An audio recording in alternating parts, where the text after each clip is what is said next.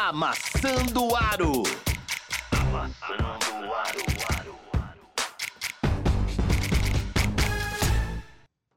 O Mário E tá estamos começando mais um Amassando o Aro. Cortei na hora, Mário. Falou em cima, cortou, deixou pix- pixelizado lá. Olha, essa edição vai ser aqui na raça. Na raça. Edição trezentésima, décima sétima, 317, com um convidado, é lógico. Quando a gente tem convidado, tem problema. O negócio não funciona certo. Estamos aqui com o Felipão, Eu. E, e só. é, Martin Oiê. e com o Ricardo Samuelito. Sim, é uma edição especial de draft. É... Oi, gente, tudo bem? Tamo aí de novo. Pô, parece que tá tendo uns três drafts por ano, cara. Que... cara. Eu acho que tá cada vez mais rápido. Que é isso. Muito bom, Você- muito Você bom. preparou para falar do draft? Pô, Você Na preparou para verdade- perguntas, perguntas inescrupulosas? cara, esse draft ele é muito. Ele é muito pródigo em piada ruim, né? Então, eu já meio que já tô preparado um bom tempo, assim, para tudo que tô se ouvindo. Gustavo Lima é um dos piores piadistas, né, do Jumper Brasil, um dos piores piadistas possíveis, né? O cara realmente ele me prepara para qualquer tipo de pergunta, assim, sabe? É, alguma tirada ruim, ou per- pergunta, ou piada sem graça, ou pergunta inescrupulosa, sabe? Ele me pre- prepara para qualquer coisa desse tipo, porque realmente é uma pessoa que tem um tino muito, muito básico, muito rasteiro, sabe? Então, eu tô pronto. Muito, Muito bem. bom. Então, eu vou começar aqui já vou, vou fazer o link. NBB Draft. Temos um. o Mário consegue fazer um esse poten- link, viu? Nós temos um potencial brasileiro. Um potencial não. A gente tem um brasileiro nesse draft. O que, que a gente pode esperar do Márcio nesse draft? Tem, tem possibilidade? Ele tá nos workout lá, né? Ele, ele, ele tá, eu acho que ele tem, ele já fez workouts para três ou quatro times, se eu não me engano, tem mais alguns marcados. Eu acho, acho que no total ele tinha sete, alguma coisa assim marcados. É... Márcio, eu, eu fico muito com, com o, o que apurou o Vitor Camargo, né, o Two Minute Warning no Twitter, que conversou com, com duas pessoas ligadas à NBA e, e ele disse que assim, ele, ele tá ele- tá aparecendo agora. Então, assim, ele tá, esses workouts servem para, de fato, ele aparecer para esse, esse circuito, né? O fato dele, dele ser draftado ou não, nesse sentido, ele é um pouco quase irrelevante, porque é, certamente o caminho dele vai ser participar de uma de, de das ligas de verão, provavelmente sendo uma escolha de segunda rodada ou não sendo draftado, provavelmente ser convidado para ser convidado para jogar as ligas de verão e a partir daí ter, eh, trilhar o caminho dele. Uma diferença que a gente tem nos últimos anos em relação ao que a gente tinha, né? É que hoje em dia uma escolha de segunda rodada realmente ela passou a ter ainda menos vínculo com as franquias. Assim, as franquias escolhem na segunda rodada e hoje dão um contrato two-way para jogador. Então, assim, ele mal faz parte do elenco, cara, de segunda rodada. Então é, é realmente muito aberto esse conceito do cara ser escolhido na segunda rodada ou não ser selecionado. É muito quase a mesma coisa hoje em dia. A não ser pelos de, de certamente a franquia é, segurar os direitos desse determinado jogador. Eu acho que ele está um pouco nesse, nesse intervalo aí, dessa situação. É, eu acho que ser draftado ou não, eu torço para que seja, obviamente, né? Chamar um nome é legal, né? O, o Adam. Silver chamar o nome é legal. Mas o segundo é, round não é o Adam Silver, é, o- é, o- é o maluco Ah, lá, é o, é o o Japinha. Mark É, não lembro o nome dele. é o Tatum. Então, exatamente. Aí, então, seu, seu nome chama Mark Tatum é um pouquinho menos legal, mas é legal também, né? É, mas, é, assim, eu acho que a gente tem que entender que não é o fim do mundo também se não chamar. Eu acho que é muito, uma situação muito próxima, assim, de se chamar ou não chamar, se escolher segunda rodada ou, ou não ser draftado. Eu acho que vai ser um caminho muito semelhante que vai ser traçado. E a gente vai ter que participar de uma liga de verão, vai ter que meio que se apresentar para as franquias de fato, como está fazendo nesse momento. É meio que aconteceu com o Gui Santos, né? É, Então, pô, exatamente. Eu acho que o Gui é, uma boa, é um bom exemplo de como é a relação de uma escolha de segunda rodada com as franquias hoje em dia. O Gui Santos, se você pensar bem, a relação dele com o Warriors foi zero no primeiro ano, né? Ele participou da Liga de Verão meio que que quase para se garantir mesmo. Se ele não tivesse ido muito bem na Liga de Verão, talvez o Warriors tivesse tido uma relação ainda menor com ele, largado ainda mais a mão, sabe? E ele mal pisou na franquia no primeiro ano, né? né? Ele ficou na ficou na D-League, aliás, fez uma D-League muito boa, né? Por isso que eu acho que tem boa chance de estar no elenco do Warriors na próxima temporada. É, mas é isso, sabe? É, se você for pesar aqui qual foi a relação do Gui Santos com o Warriors nesse ano, ela é muito. Lógico, existe, os caras estão lá vendo ele, mas a, relação de fato de ele fazer parte do Golden State Warriors é muito pouca. Eu acho que faria pouca diferença se ele não tivesse sido draftado e o Warriors apostasse nele com um contrato não garantido, não, é, sendo não draftado, por exemplo. Acho que o, o, resultado, se ele tivesse o desempenho que ele teve, seria muito próximo. Seria a mesma coisa, quase a relação do, do, com o Golden State Warriors. Então é isso que eu tô querendo dizer, sabe? Eu acho que a relação hoje em dia ela é muito mais é, é, muito mais aberta da franquia com o jogador que ela escolhe na segunda rodada por todas essas regras que ele criou, contrato two-way, contrato não garantido de uma forma assim bizarras, né? Tem umas não garantias muito loucas, né? O cara tem que bater determinados é, metas para acionar certas garantias no contrato. Então, Acho que hoje é uma relação muito aberta, acho que a gente pode esperar o mesmo. É, agora, o Gui, eu acho que é um bom exemplo de como pode ser o caminho, sabe? Então, eu, é que assim, eu ia, eu ia falar um negócio e você respondeu a observação que eu ia fazer. Que normalmente eu falava aqui no podcast que eu não queria ver os caras se inscreverem no draft se não tinha uma promessa de ser draftado, porque se você se inscrever e não for draftado, você não pode se inscrever de novo. Você pode se inscrever no draft uma vez. Mas aí você falou assim, não, mas vale a pena para o cara ir lá ser convidado para a Liga de Verão, e é esse o, o caminho. É, porque mudou, mudou muito. Uh, eu, eu concordo com você em relação a você ter garantia. Hoje, como eu, hoje tem uma coisa que assim é, é um caminho, um caminho de mão dupla. Não ter, não ter relação, uma escolha de segunda rodada necessariamente com a franquia, não ter que assinar imediatamente, não ter o scale como não tinha antes, mas hoje em dia você tem ainda modalidades de contrato ainda mais soltas, ela cria uma boa possibilidade de você ter certa liberdade, você não sendo draftado ao final, você sendo uma escolha de segunda rodada, você ter certa liberdade para negociar, por exemplo, contratos diferentes. Mas ao mesmo tempo, ela meio que crava para você que o que importa mesmo é ser um dos 30, né, para você ter contrato garantido e tal, porque se você for uma escolha de segunda rodada ou não ser draftado pelo que eu estou falando, é quase a mesma coisa, né? Então é, sabe? Eu acho que é um, um caminho de duas, duas vias, provavelmente. É, mas, no geral, eu concordo contigo. Acho que, assim, o, o que vale mesmo é você ser uma escolha de primeira rodada porque você tem contrato garantido na Rook Scale, então você vai garantir seus 10 milhões de dólares, por exemplo, se você for a 30 escolha de draft. Você vai ter 10 milhões de dólares garantidos na tua vida. Esse é o grande ponto, esse é o grande barato se você ser escolhido na segunda, se você for a 37 escolha do draft ou não for draftado hoje em dia, você está numa situação muito mais próxima do que você estava 10 anos atrás. Há 10 anos atrás fazia mais diferença você ser o 37 escolha do draft em relação a você não ser draftado. Hoje, eu não sei se faz tanta diferença. Esse é o ponto, sabe? É, é, é inclusive melhor não ser draftado porque você vai parar no Miami e vai para a final da NBA. Eu tava pensando exatamente isso, cara. Na verdade, é, e, e vocês sabem que muita gente. Eu já conversei, eu já conversei com algumas pessoas, pessoas que conhecem pessoas, né? Aquelas relações do mundo moderno. Né? É, eu já conversei com vocês e eles falam exatamente isso.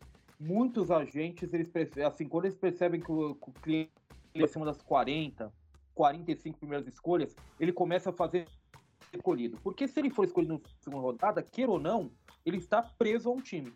Vocês concordam? Ele tá. Se ele for escolhido é. pelo Detroit Pistons, por exemplo, os direitos dele estão presos com o Detroit Pistons. Se ele não for draftado, ele pode olhar para o Detroit Pistons, mas liga o Warriors para ele, liga o Heat para ele. Ele pode preferir, ele pode achar que é melhor, que ele tem mais chance de entrar no elenco lá, que eles aproveitam melhor, que eles desenvolvem melhor no Heat do que no Pistons, por exemplo, e escolher o lugar para onde ele vai. Se ele for escolha de segunda rodada, ele não pode, porque é. ele está preso dele a um time.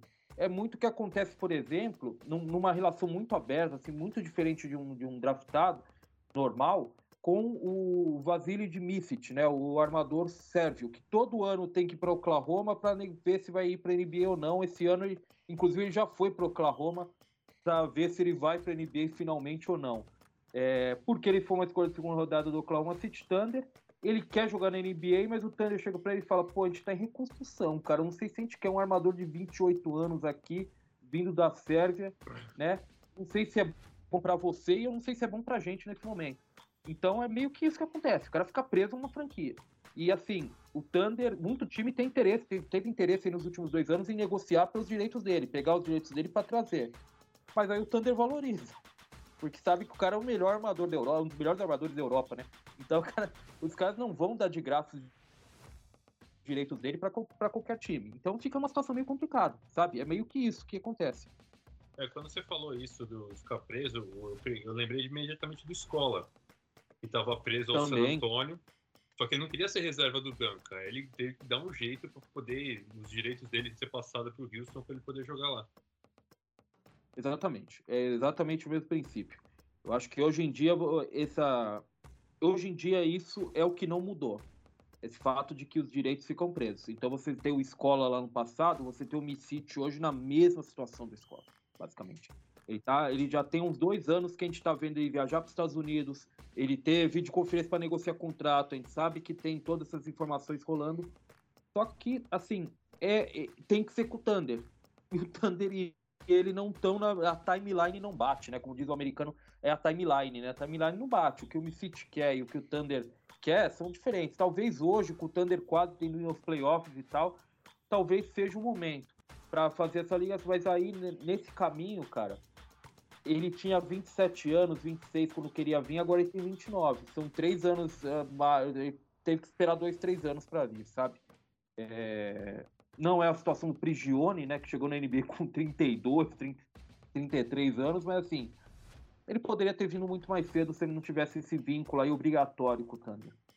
É, para o jogador europeu, vale muito a pena ir para NBA por causa da grana, né, cara? Então, assim, na NBA se pagam salários muito melhores e mesmo assim, se, mesmo que ele vá para a NBA e fique lá dois, três anos só, quando ele voltar para a Europa, ele vai estar vai tá ganhando mais também, porque o cara jogou nos Estados Unidos, né? É o caso do Mirotic, por exemplo, que é o jogador mais bem pago da Europa, inclusive vai sair, se eu não me engano, do Barcelona, porque o Barcelona não tem como pagar o contrato dele, né? O Barcelona falou, pô, a gente tá, pô, eu, eu- eu gosto bastante, mas vai rolar porque isso é muito caro.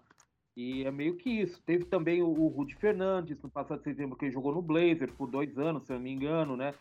É, tem muitos jogadores nessa situação, né? Mas no passado, o Spanoulis passou pelo Rocket, se eu não me engano, né? Por algum tempo e depois voltou para a Europa maior, né, é, do que do, do que ele era, embora ele teve uma participação no Rockets assim que mal se lembra, mas assim o cara volta com um tamanho diferente, essa é a impressão que dá, né? E, e é meio que assim que funciona. É, Vamos ver, assim, eu, eu, eu realmente acho que o, o que é o, o grande ponto de toda essa discussão é se o teu nome não for chamado na segunda rodada, fica calmo, sabe? Então a gente vai receber a ligação de uns dois times aí querendo você no elenco da Liga de Verão, e daí você parte e, e- e nada tá perdido. Você pode conseguir um espaço legal, você pode. Daí você pode dar um salto para a D-League, que basicamente, se você pensar bem, é o que o Gui fez. Né? Então o Gui teve um caminho muito parecido do que seria um não draftado. Jogou Summer League, se deu bem, foi para D-League o caminho de um não draftado geralmente é esse. O cara que se destaca bem na D-League, o cara que se destaca numa liga de verão, o time segura ele e geralmente manda ele pra D-League depois de participar da- do training camp, né? E, fica uma temporada por lá e a gente parte daí. Então a situação do Gui Santos é muito próxima de um não draftado. Lógico que com a com o, o boa notícia é que ele se deu muito bem em, em todo esse processo e por isso eu acho que ele tem boa chance de aparecer aí no Warriors, se não nessa temporada, numa próxima, né? Tá, bem legal. Mas você teve também outros casos que nem o Didi. Didi foi para Austrália, né? A Austrália tem uma ligação muito próxima agora com a NBA, a NBL, né? Então você tem, né, você tem vários caminhos hoje em dia, né, cara? Tem pô, você vê os caras do draft, os irmãos Thompson, né? Os caras jogaram numa liga que pô, uma liga que não existe, né? Overtime Elite, né? É um caminho, é outro malucos, né, cara? Eu não sei se vocês tiveram, tiveram a, a oportunidade ou o desprazer de assistir a, Overtime Elite, né? Lá, no- lá no Jumper me passaram a bolcha, né? Eu tive que escrever sobre o John Thompson para ter que ver jogo da, do Overtime Elite. É uma liga A gente falou por cima do overtime aqui. Não, é uma porque vimos um, do- um levantamento do- da liga ali. Então, é- é uma liga profissional de garotos de 16 a 20 anos de idade, cara. É um negócio muito louco, né? Ho- Hoje você tem muita coisa louca, cara. Você tem muito caminho, assim, né? Diferente para se fazer. Ou para chegar no draft, ou depois do draft, ou depois de ser draftado, sabe? Né? É muita coisa. Overtime Elite é um dos mais sem vergonha, viu? Mas, é mesmo. mas tem muito caminho. Você- Eu, vou, eu vou te perguntar um pouco do overtime, mas daqui a um segundinho. Para eu, eu fechar tudo que tem aqui, para tentar minimizar essas, esses paus que estão dando, essas travadas que estão dando no YouTube, pro podcast não vai ter nada disso, vocês vão ouvir tudo tranquilo, tá gravando. O, mas o- no YouTube eu sei que tá caindo e voltando.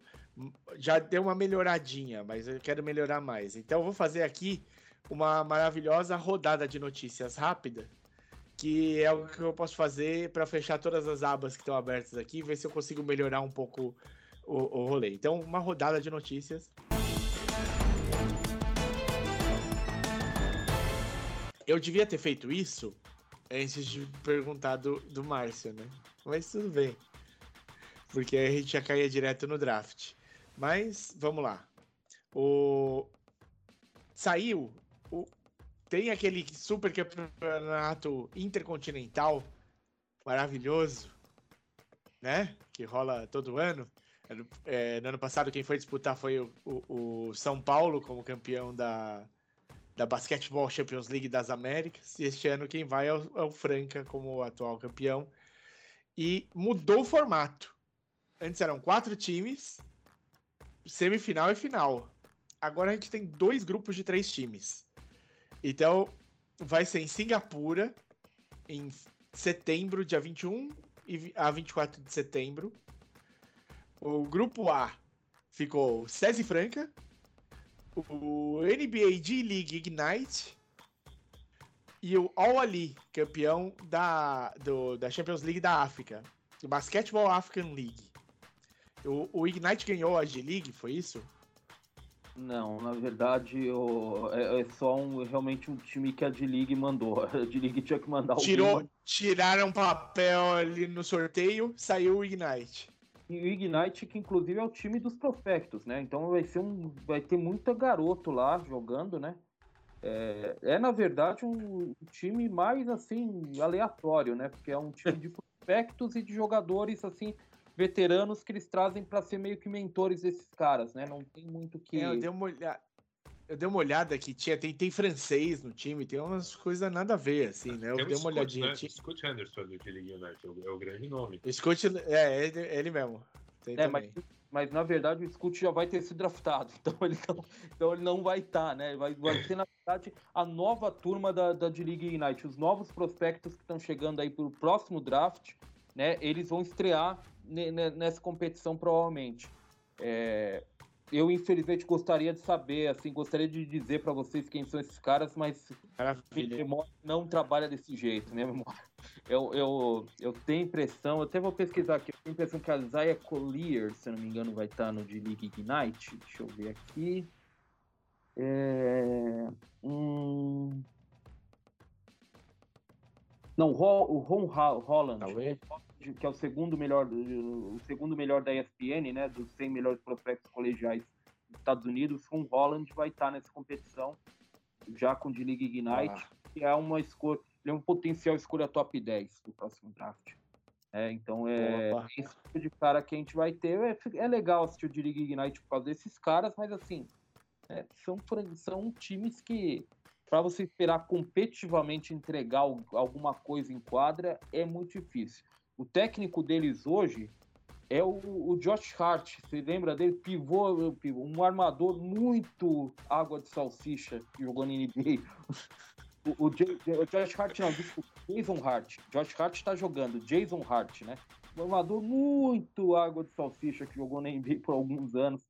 Jason Hart, que é o treinador do D-League Ignite. Geralmente eles trazem jogadores da NBA sempre para comandar o D-League Ignite, também para dar uma base para esses moleques, né? Que sempre, sempre o foco deles não é competir, o foco deles é dar uma, um Melhorar. legal para esses garotos, exatamente, sabe?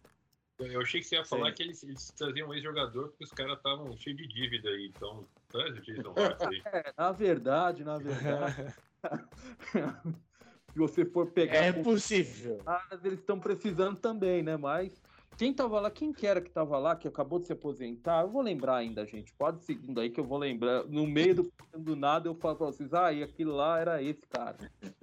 Muito bom.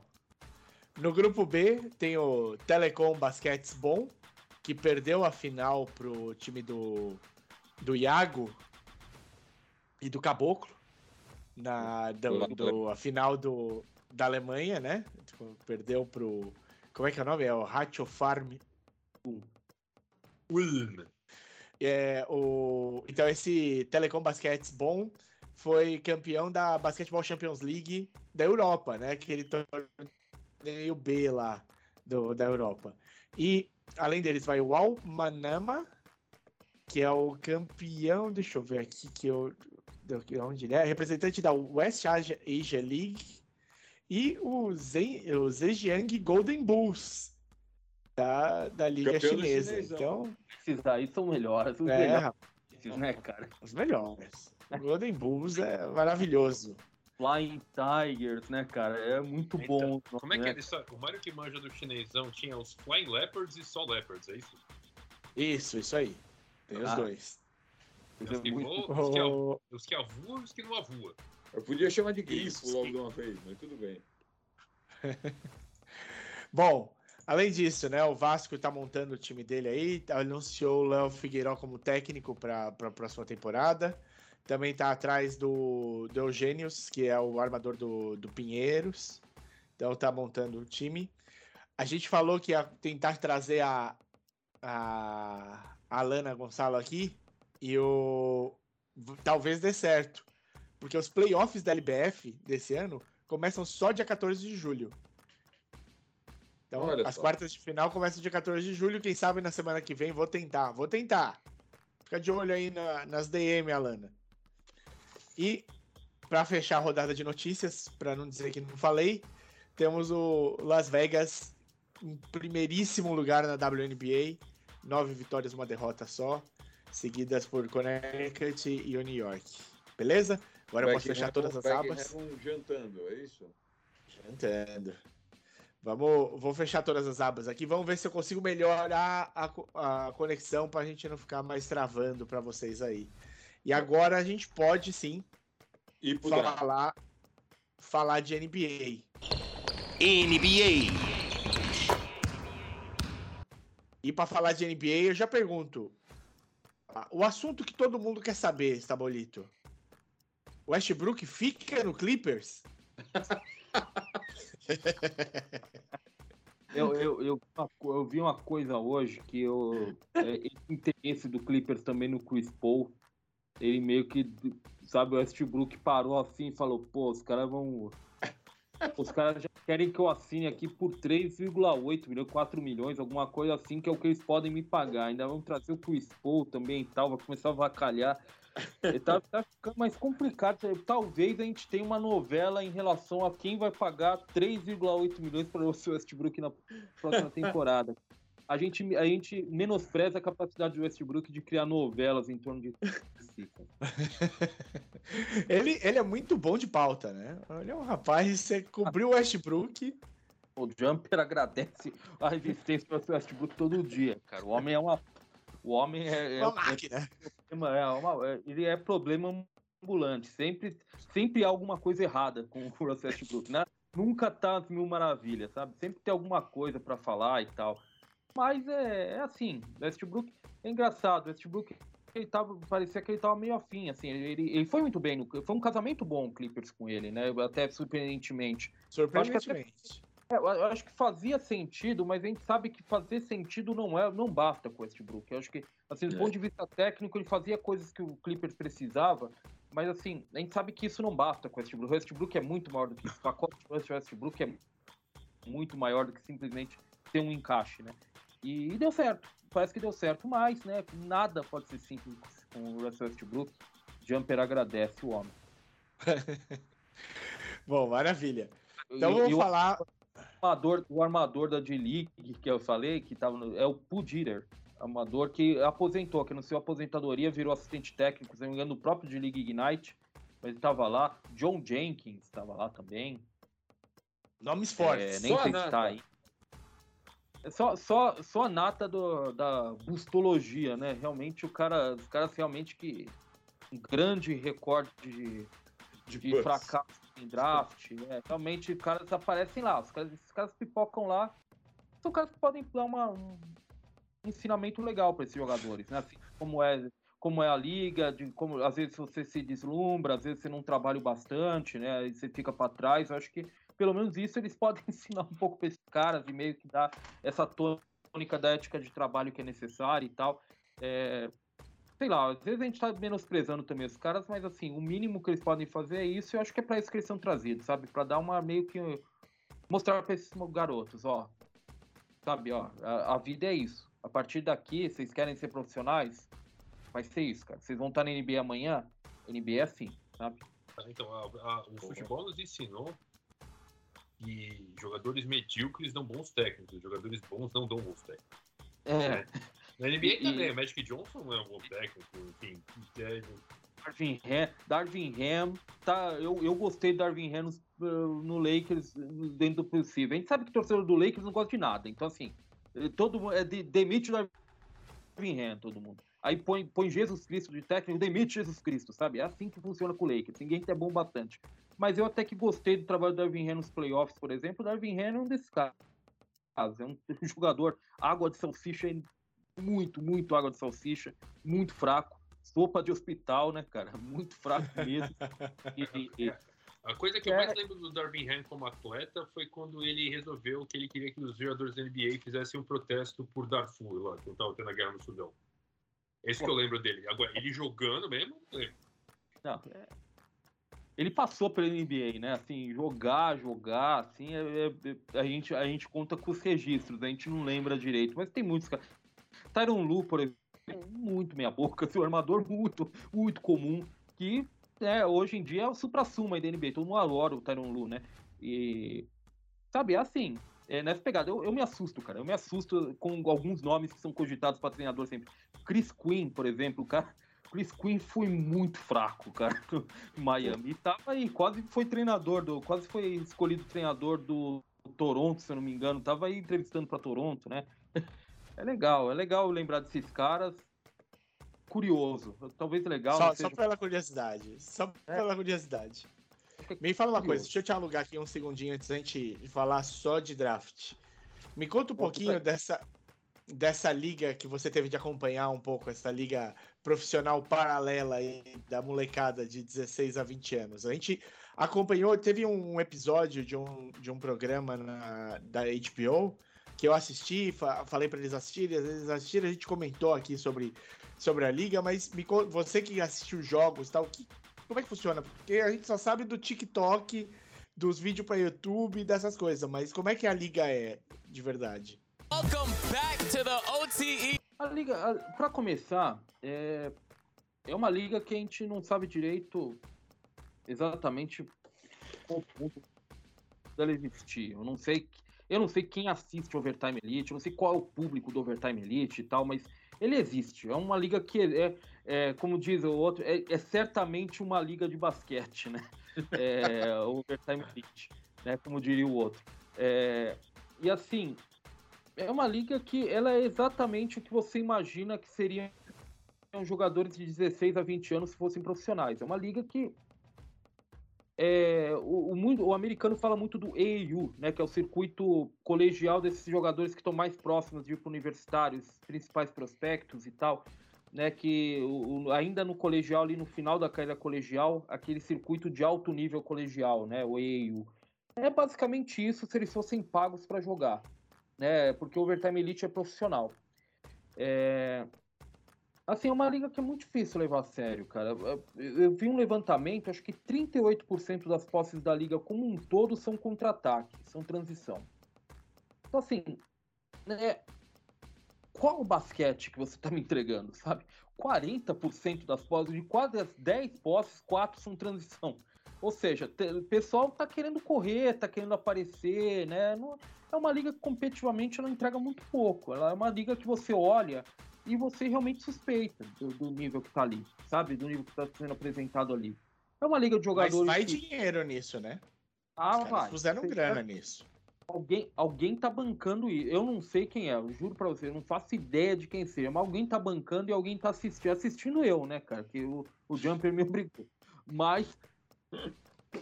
é, mas assim, tem um público pra isso, eu que eu realmente não conheço exatamente quem é.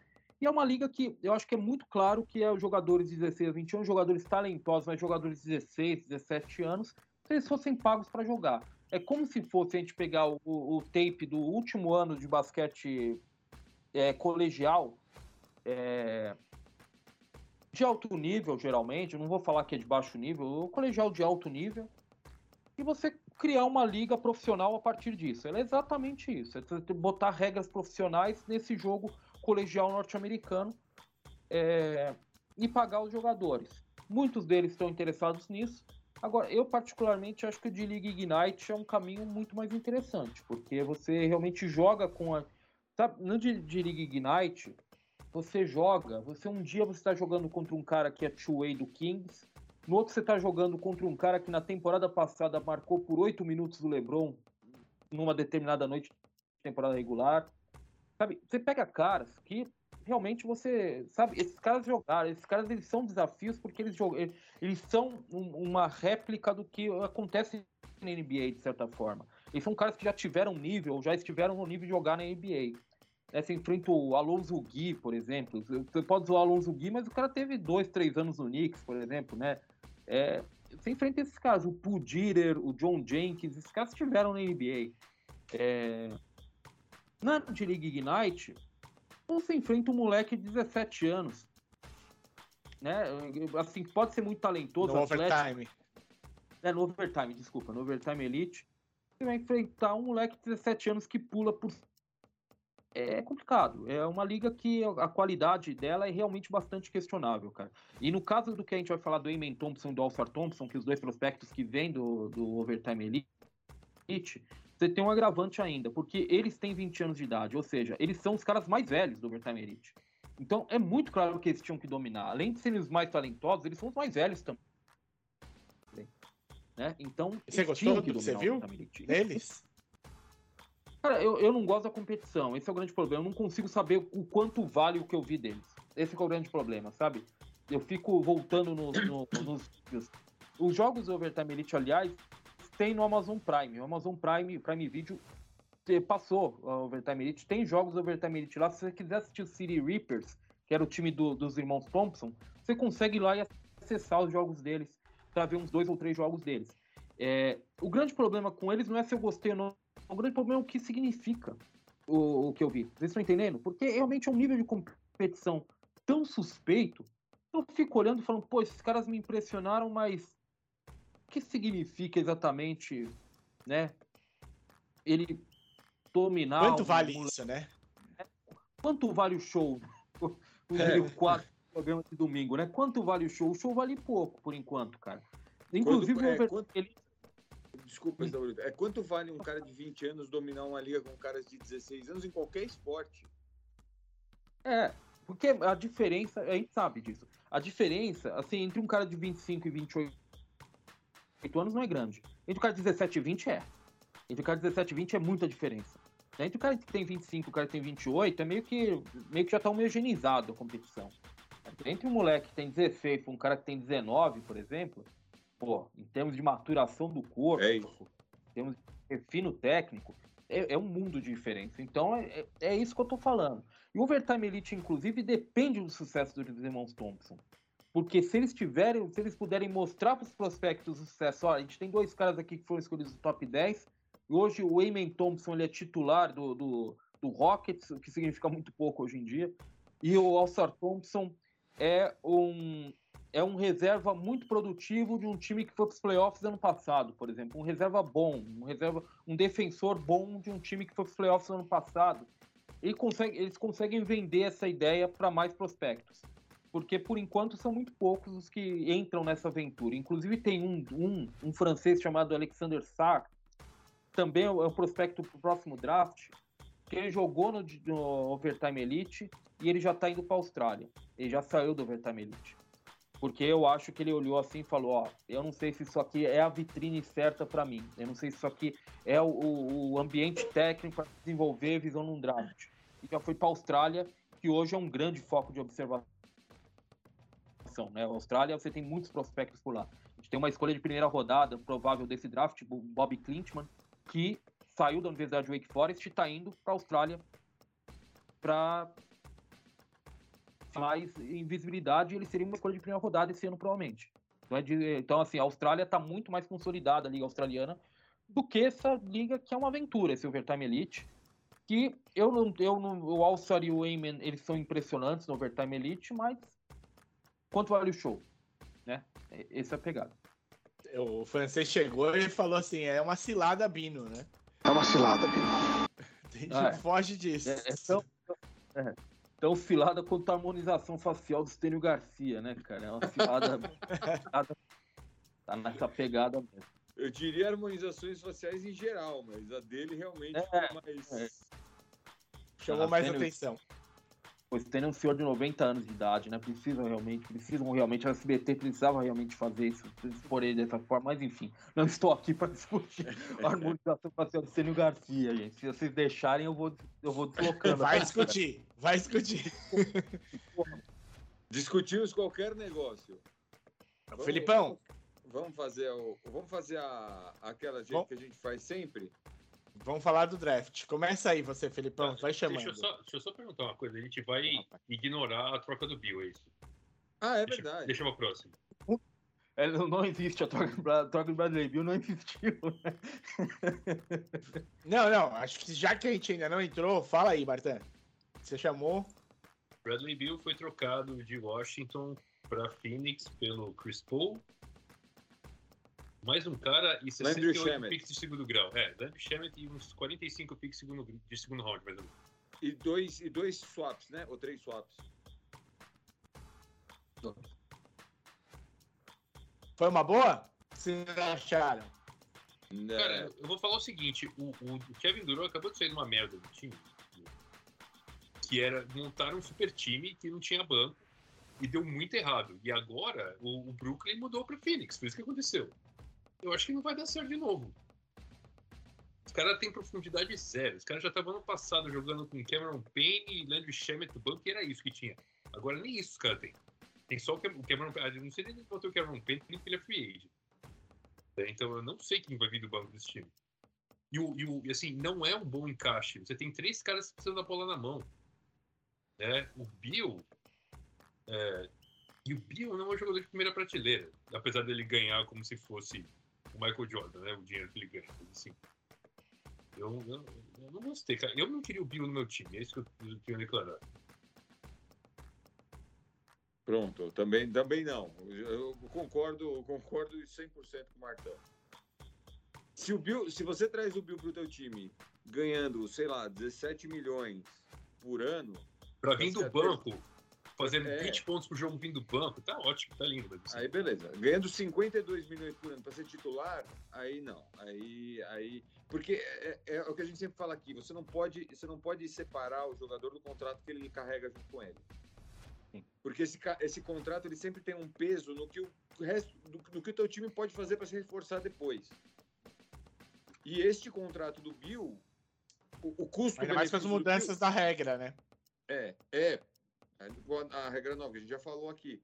O, o contrato do Bill é terrível para nesse ponto. O Bill, então o Bill vira, um, vira, uma, vira, um, vira uma bomba, não, não um jogador que vai te ajudar. É, eu, assim, eu, eu gosto mais do Bill do que vocês, ainda assim é muito difícil gostar. é... Ainda assim não é muito, então, né?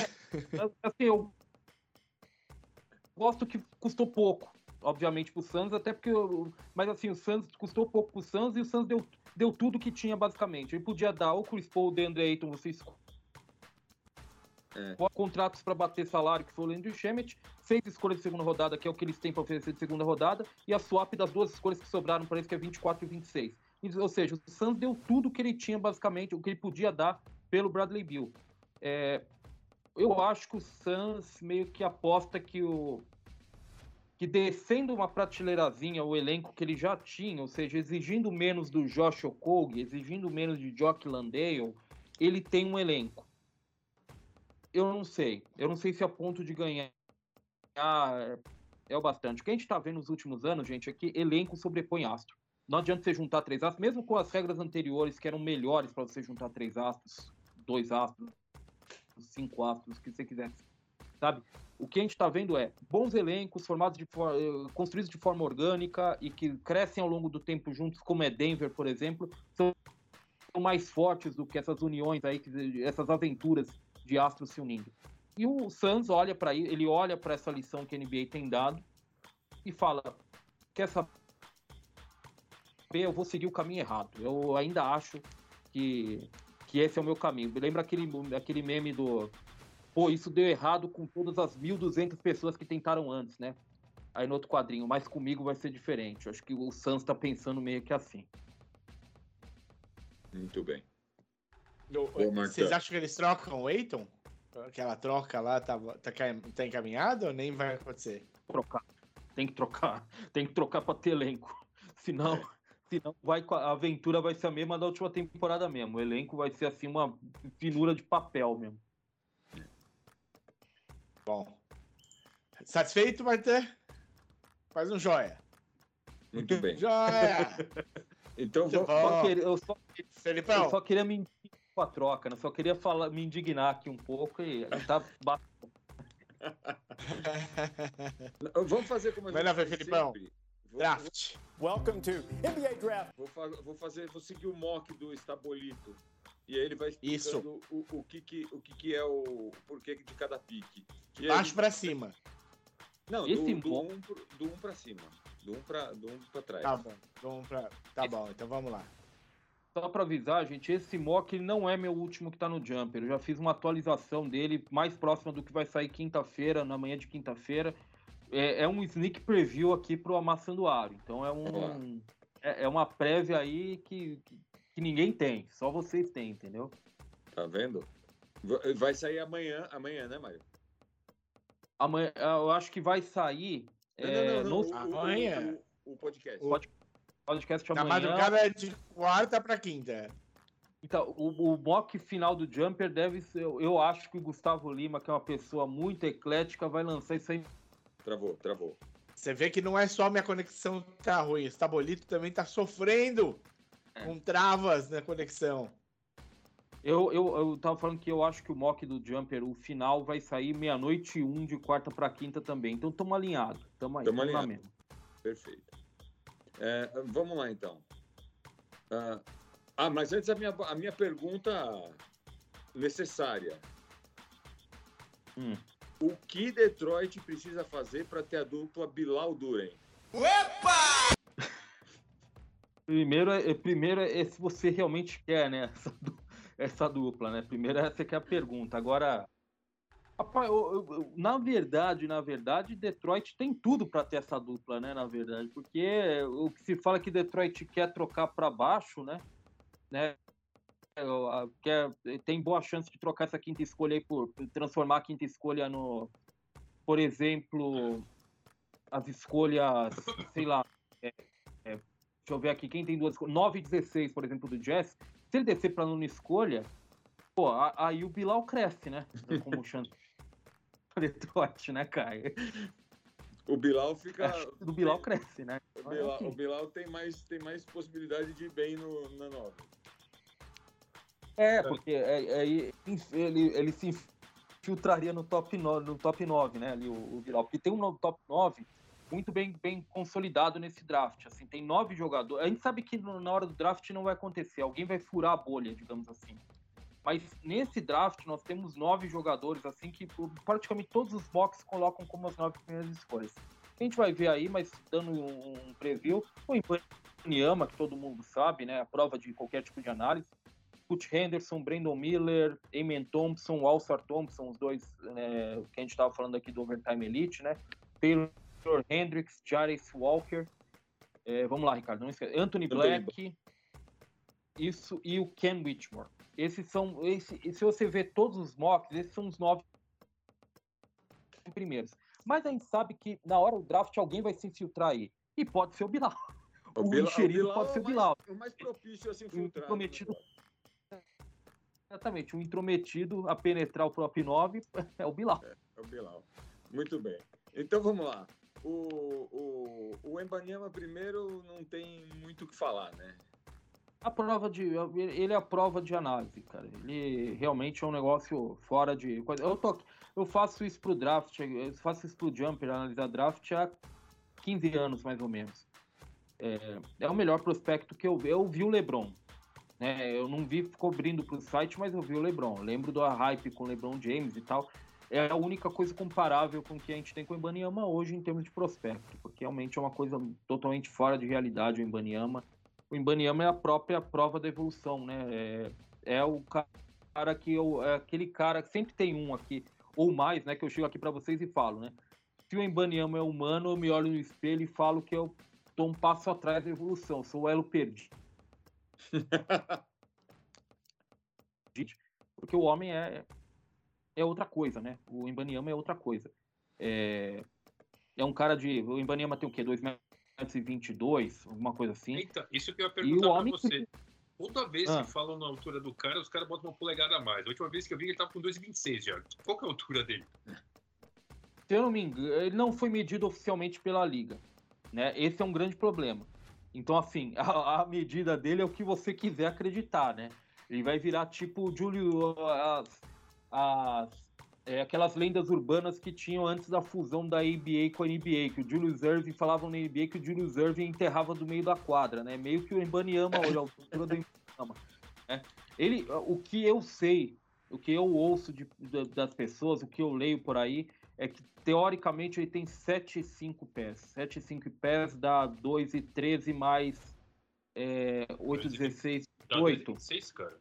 2,26, por aí. 2,25, por aí. É o, é o taco É. Se, é, é, sete, é, o que se fala é 7,5 mais ou menos por aí. E ele tem, e ele é, ele estreia a, a envergadura de 8 pés. Ele tem 8,0 de envergadura, pelo que falo, 8,0 é do- mais de 2,40, né? Então é, é uma coisa fora de realidade, realmente. É aquelas coisas que a gente via, que a gente vê algumas vezes, assim, uma vez a cada a, a cada década, assim, aquele cara que é o George Murezan, por exemplo, né? Que tinha 2 metros e 31, né? Eu, eu lembro do George Murezan, aí teve o Taco Fall alguns anos, agora tem ele. É- Só é que ele é melhor. O Mirzan parecia o Frankenstein, né? O cara mal se mexia. Assim. Não, é bizarro. Tinha o Sean Bradley também, né? Assim, esses caras. E o, o Ibaniama, ele é o, ele é o próximo nível em termos de prospecto também, porque ele é um jogador de basquete muito melhor que eles. É um cara que tem um. É é um cara de 2 metros. Ele tá falando aqui 2 metros e 25, 2 metros e 26, 2 metros e 22, o que seja. Mas é um cara que ele tem isso e ele coloca a bola no chão e ele vai lá e ele cria separação pra você e arremessa por cima de você. Entendeu? Então é. Pô, e se o Kobe tivesse 20 centímetros a mais? Sabe? Ele seria mais ou menos o que o Mbaniama faz. É porque é, é humanamente impossível a gente pensar no Kobe com 2,20 metros de altura, assim, não, não encaixa.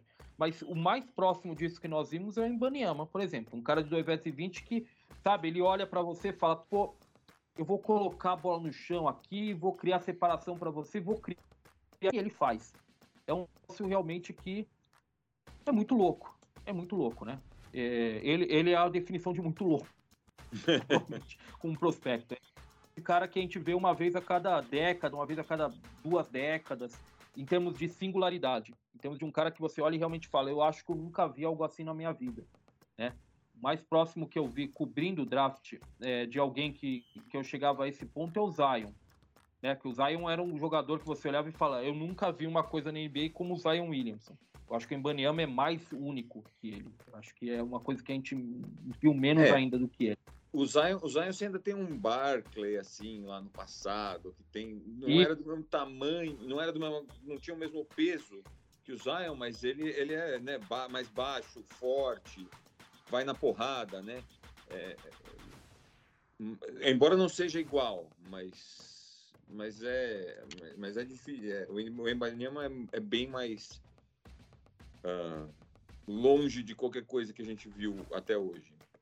É, é uma coisa, é uma coisa realmente que não, não tem, não tem, não, não tem é, um paralelo antes. Eu acho que o mais próximo que a gente vai encontrar assim do prospecto é o Anthony Davis, talvez o mais próximo que a gente vai encontrar. Mas o Anthony Davis não colocava a bola no chão e criava o próprio arremesso, gente. Né? Ele não, não, ele É não meio, é tinha meio Sabonis 40 anos depois, talvez. Tal- Ele tal, é, talvez. Assim, é o talvez é o que quem chegue perto de fazer esse tipo de habilidade específica é que a gente tenha visto assim de um pivô, por exemplo, mais próximo de um pivô fazendo isso, cara. É muito louco. É, é um negócio realmente que é aquela história que eu tô humano, a gente se perdeu em algum momento antes, sabe? Porque ele é outra coisa em relação ao... é outra coisa, cara.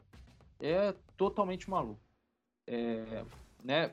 Nem precisa falar competitivamente, jogou na França e foi basicamente liderou o time dele ao vice-campeonato do, do campeonato francês, perdeu a final para o Monaco que o Monaco foi semifinalista do, da Euroliga.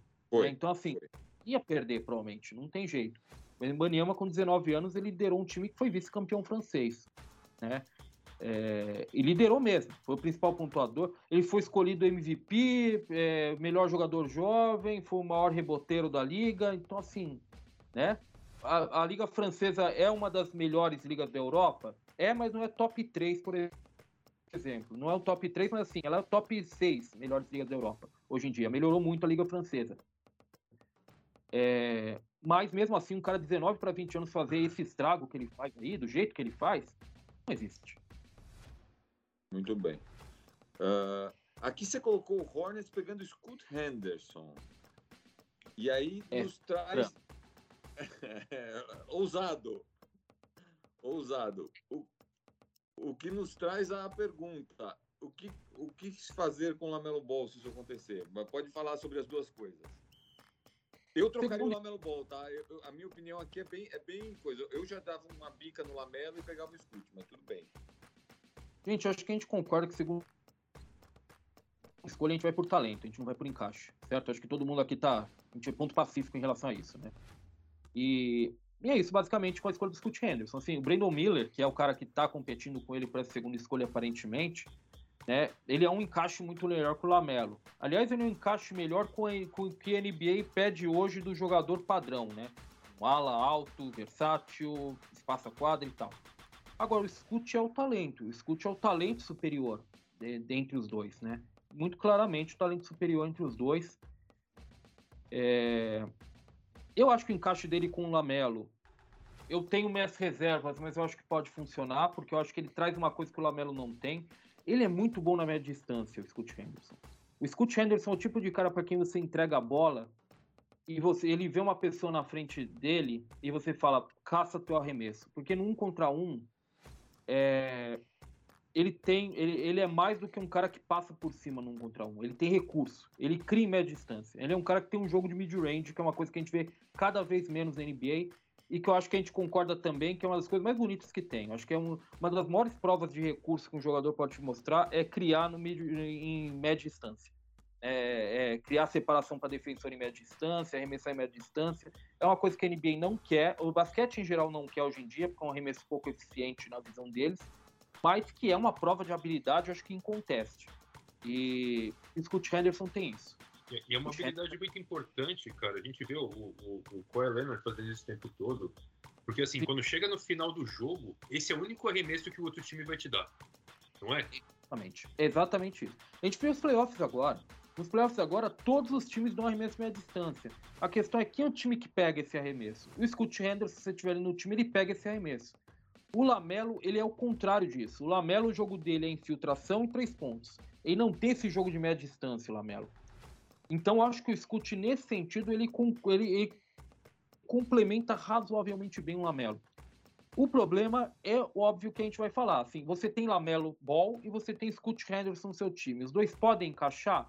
Pode, pode encaixar. Mas você realmente quer tirar a bola da mão de um deles? Você acha que o melhor do jogo de um deles vai vir sem a bola na mão? A resposta provavelmente é não. Isso a gente não pode questionar. E eu acho que esse é o ponto em que eu discordo muito das pessoas que defendem muito esse encaixe. Eu acho que assim, o grande ponto é: eu quero o Scoot Henderson com a bola na mão, porque é o que vai trazer o melhor do jogo dele, e eu quero o Lamelo Ball com a bola na mão, porque é o que vai trazer o melhor do jogo dele. Não há duas bolas em quadra. Então, obviamente, o encaixe é. Vai ter que, alguém vai ter que abdicar de alguma coisa, alguém não vai ser a melhor versão de si mesmo. Se for assim, essa é que é o grande Essa, ponto. essa falta de duas bolas em quadra é um problema em várias equipes, né? É, É, a gente tá falando do aí, né? Brasil agora. Exemplo. Eu tô com o Filipão, cara, que eu também não morro de amores pelo Lamelo, não, mas já o pai dele falou que todos os filhos dele iam jogar no Lakers, tá? Manda o Lamelo pro Lakers. Traz alguma outra coisa. Pô, o Leicão tá aceitando. O Leicão aceita numa boa, né? Depois, depois dos playoffs do Angelo Russell, aí o Leicão tá aceitando o Lamelo, tá te recebendo no aeroporto, né? É a, é a chegada do ídolo, do verdadeiro ídolo, do, do Leicão, novo ídolo. do Leicão. Mas assim, é, eu, o- o- mas assim, o, o Scoot, eu, eu coloco o Scoot na segunda posição, embora tenha muita diversidade ainda, alguns botam o Brandon Miller, alguns Scoot, porque eu acho que no fim das contas você escolhe por talento na segunda opção, e eu acho que o Scoot, em relação ao Brandon Miller, ele é o talento. Claramente cara- melhor o talento, né? Eu acho que ele é um talento superior eu- com alguma, com alguma clareza. Ele é, um, ele é um jogador mais, é, assim, o Brandon Miller é tudo que os caras querem de um jogador na NBA. Mais de um jogador médio, jogador de função. O Scoot Henderson é outra coisa. Scoot Henderson é o talento. O, o cara que, como eu disse pra vocês, ele cria desequilíbrio. Esse é o grande ponto com o Scoot Henderson. Ele cria desequilíbrio. E quando a gente fala de um astro da NBA aqui, a gente pode falar muitas características de um astro. Mas o que um astro geralmente faz, isso em 1980, em 1996, em 2004, em 2022 e em 2041, é criar o próprio arremesso, criar desequilíbrio na marcação, é abrir espaço para outros, sabe? É simplesmente assumir um jogo. É assumir o comando de um time, assumir um jogo. O Scoot Henderson, ele é isso. O Brandon Miller, a gente vai falar daqui a pouco, eu tenho mais, bem mais, assim, dúvidas se ele é isso, sabe? É. Vamos falar já, então. Então, deixa eu Porque- só, antes antes de falar Ah. do Brandon Miller, eu vou falar, pra, pra dar, vou fazer uma introdução. E quando você falou assim, o Brandon Miller, ele, ah, ele é alto, ele é um wing, ele é alto, ele é ah, atlético, ele tem braços longos, tal, não sei o quê. Aí, o primeiro cara que veio na cabeça foi o Otto Porter Jr., que foi adaptado em terceiro, porque ele era exatamente isso e teve uma carreira absolutamente medíocre. É isso. É exatamente. No último draft, a gente teve uma prova muito clara disso, gente, com o Jabari Smith. Todo mundo apotou por dois meses. O Jabari Smith vai ser a primeira escolha do draft. O Magic vai pegar o Jabari Smith. Jabari Smith é tudo que os caras querem na NBA hoje em dia, um ala versátil. É a mesma história. Que aconteceu no final? O Orlando Magic olhou. Talvez ele soubesse isso há dois meses e simplesmente ninguém tinha informação, então todo mundo chutou junto no Jabari. Mas o Magic olhou e falou: tá, o Jabari ele seria um encaixe muito bom aqui. Mas quer saber quem é que vai pra quadra e me encontra um arremesso pra mim? Que pega a bola e cria coisas pra mim. É o banqueiro. Quem foi a primeira escolha? Foi o banqueiro. É, com, é assim que você opera quando você tem a primeira, quando você tem a segunda escolha do draft. É assim, é assim que tem que ser, sabe? Ah, é, a minha pergunta. ah, bom, o Brandon Miller você colocou em terceiro indo para o Blazers. A pergunta é, é- A pergunta não é nem se é o Brandon Miller, porque o Brandon Miller parece uma, uma- um pique óbvio de top 3. Mas é para o Blazers? Ninguém sabe, é, né? É, esse, é aí que é o ponto. Como diria, é, como diria Plínio de Arruda Sampaio no debate quando foi questionado sobre esportes, né? Não sei. É, é basicamente isso. O Blazers ele pode fazer, pode ir em vários caminhos com essa escolha. É, o, o Damian Lillard, pelo que a gente está vendo com a proximidade do draft, a gente está vendo mais rumores apontando para o Damian Lillard realmente pressionando para trocar, pressionando para vir alguém experiente, pressionando para vir um astro. O problema é que assim tem alguém disponível que vale a terceira escolha do draft? Aí você tem que pensar bem nisso. É. sabe? Você tem que pensar muito bem nisso. Porque o, o, o que, que o Blazers fala? Ah, eu vou lá oferecer a terceira escolha pelo Paul George. O Paul George não tá disponível, cara. Não adianta. O Clippers vai falar não, porque não tá disponível. Quem tá disponível é o Pascal Siakam, provavelmente, a gente imagina. O Odiano Nobi. É, sabe? Aí vale a terceira escolha. Então você tem uma, uma, uma descongruência aí. O, o Blazers está atrás de um cara que ele não existe, né? Sabe quem é o astro mais próximo de valer a terceira escolha do draft que a- as pessoas acreditam realmente que está disponível no mercado? Damian Lillard. Que é, esse. Você está entendendo? É, é muito complicado. Para você ter uma escolha, você precisa de. Pra você ter uma troca, você precisa de dois. E é, e é muito complicado. O Blazers está olhando para o mercado e está vendo, eu não tenho nada que vale a terceira escolha aqui. Eu poderia, por exemplo, eu digo para vocês, eu acho que um caminho, se você me falar, eles vão trocar a escolha de qualquer jeito. Vai rolar. Vai acontecer. Eu acho que a melhor opção que eles têm no mercado, algo realista, provavelmente é negociar com Toronto, Pascal Siakam e a 13 terceira escolha. Você desce 10 escolhas no, no coisa e pega o Pascal Siakam. Acho que é o mais próximo de um valor de uma terceira escolha mesmo que você tem. E você tem um outro problema relacionado à terceira escolha também. Ela vale muito mais se o Charlotte Hornets escolher o Brandon Miller do que se escolher o Scott Henderson. Todo mundo que você ouve falar, eu quero, a ter- eu quero subir, eu quero a terceira escolha, ele tá atrás do Scott Henderson. Ninguém se fala, ah, eles querem o Brandon Miller. Ninguém. Pode procurar. O Pelicans quer subir para a terceira escolha. Por quê? Por causa do Scott Henderson. Toronto quer ir para a terceira escolha. Por quê? Os rumores apontam que Scott Henderson. Então, se o Charlotte for lá escolher na segunda Scott Henderson, essa escolha ela perde valor. A escolha, automaticamente ela perde valor. Ela vira o carro que você tira na concessionária e liga. Ele vale 30% a menos assim que você vira a chave. É mais ou menos assim, sabe? É, é um outro drama relacionado a essa troca. Ben Simmons está disponível. Ben- Ah, Bem, bem em cima. Pô, se o Nets tivesse a segunda escolha, né? Eu, eu aceito a segunda escolha e o Ben Simmons pela terceira, né, cara? É, não, eu, é que assim, eu tava pensando, porque assim, pensando, o pessoal às vezes vai trocar o terceiro, o pick 3 pra ajudar o Lillard, e eu penso assim, e se você fizesse o contrário, você trocasse o Lillard e ficasse com pick, ajudar o pick 3. é, e, e- e- e remontar, porque os caras estão nessa esteira de mediocridade desde que o Pippen saiu de lá, faz 20 anos isso aí. É isso.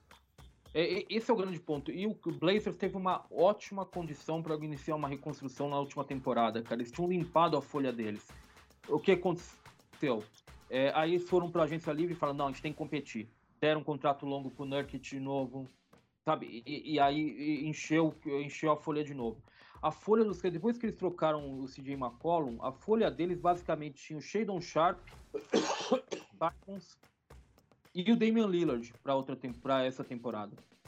Ou seja, eles trocavam, eles trocassem o Damian Lillard, eles só tinham dois jogadores com contrato, começavam do zero praticamente.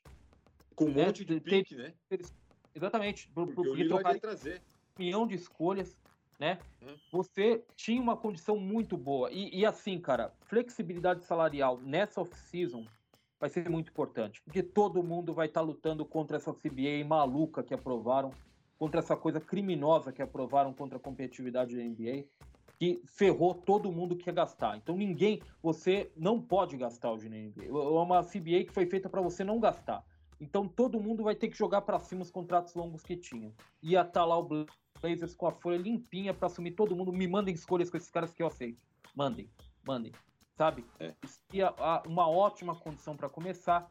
Mas aí o Blazers tem esse- essa situação com o Damian Lillard. O Damian Lillard não quer sair, o Blazers não quer trocar. Às vezes eu acho que é uma relação meio de refém um com o outro, porque um não quer pedir para sair, o outro não quer falar que vai trocar também o cara. E fica nesse ciclo, cara. Agora o Brandon Miller, queira ou não, ele é um bom encaixe com o Damian Lillard, porque ele é uma coisa que o Blazers não tem. Esse ala versátil, que joga nos dois lados da quadra, que o Blazers consistentemente não tem. O Blazers tem- teve o Jeremy Grant na última temporada, e ele deve voltar se o Damian Lillard ficar, mas o Jeremy Grant ele caiu muito defensivamente. Assim, ele não é mais um jogador two-way como ele era ali no início de Detroit. Já na época de Detroit, aliás, ele já deu uma queda. Ele já mudou muito o estilo de jogo dele, já virou muito mais um carro ofensivo. Né? Ele já, já não era aquele defensor que, que fez a carreira dele, por exemplo, em Denver. É, o, o Brandon Miller, ele é mais esse molde do, do 3D Ele tem um pouquinho mais de criação, provavelmente, do que a gente dá crédito. Assim, ele pode colocar a bola no chão e tal, mas ele tem certos problemas. Ele, ele é comparado com o Paul George, ele não tem, é, ele não tem o atleticismo do Paul George. E na temporada universitária, cara, ele acertou 39% dos arremessos em torno da cesta dele. Ou seja, ele não consegue finalizar. Ele, ele é- não é atlético a ponto de ele não chegar em boas condições do garrafão em nível universitário. Esse é um grande problema. Eu, eu assisti, desculpa, eu assisti o jogo da eliminação. É, foi o que Eles foram também. eliminados na, no, no, no, no March Madness. E eu fico muito ponto de interrogação com ele em relação a isso. É, é, não, me- não me pareceu um cara de que você pode depender. Assim, ele- é um cara que chega para ser um, um para mim, um role player. Que, que, que você é, não é o cara que você vai falar assim, este cara vai carregar um time em fim de jogo, é um cara que vai. Não é, não é esse tipo de cara. Ele, ele não é o criador. Esse é, É. o grande. Ele não é o criador. Ele não conseguiu no nível universitário ser. Ele, ele era em nível colegial. Ele criava mais em nível colegial.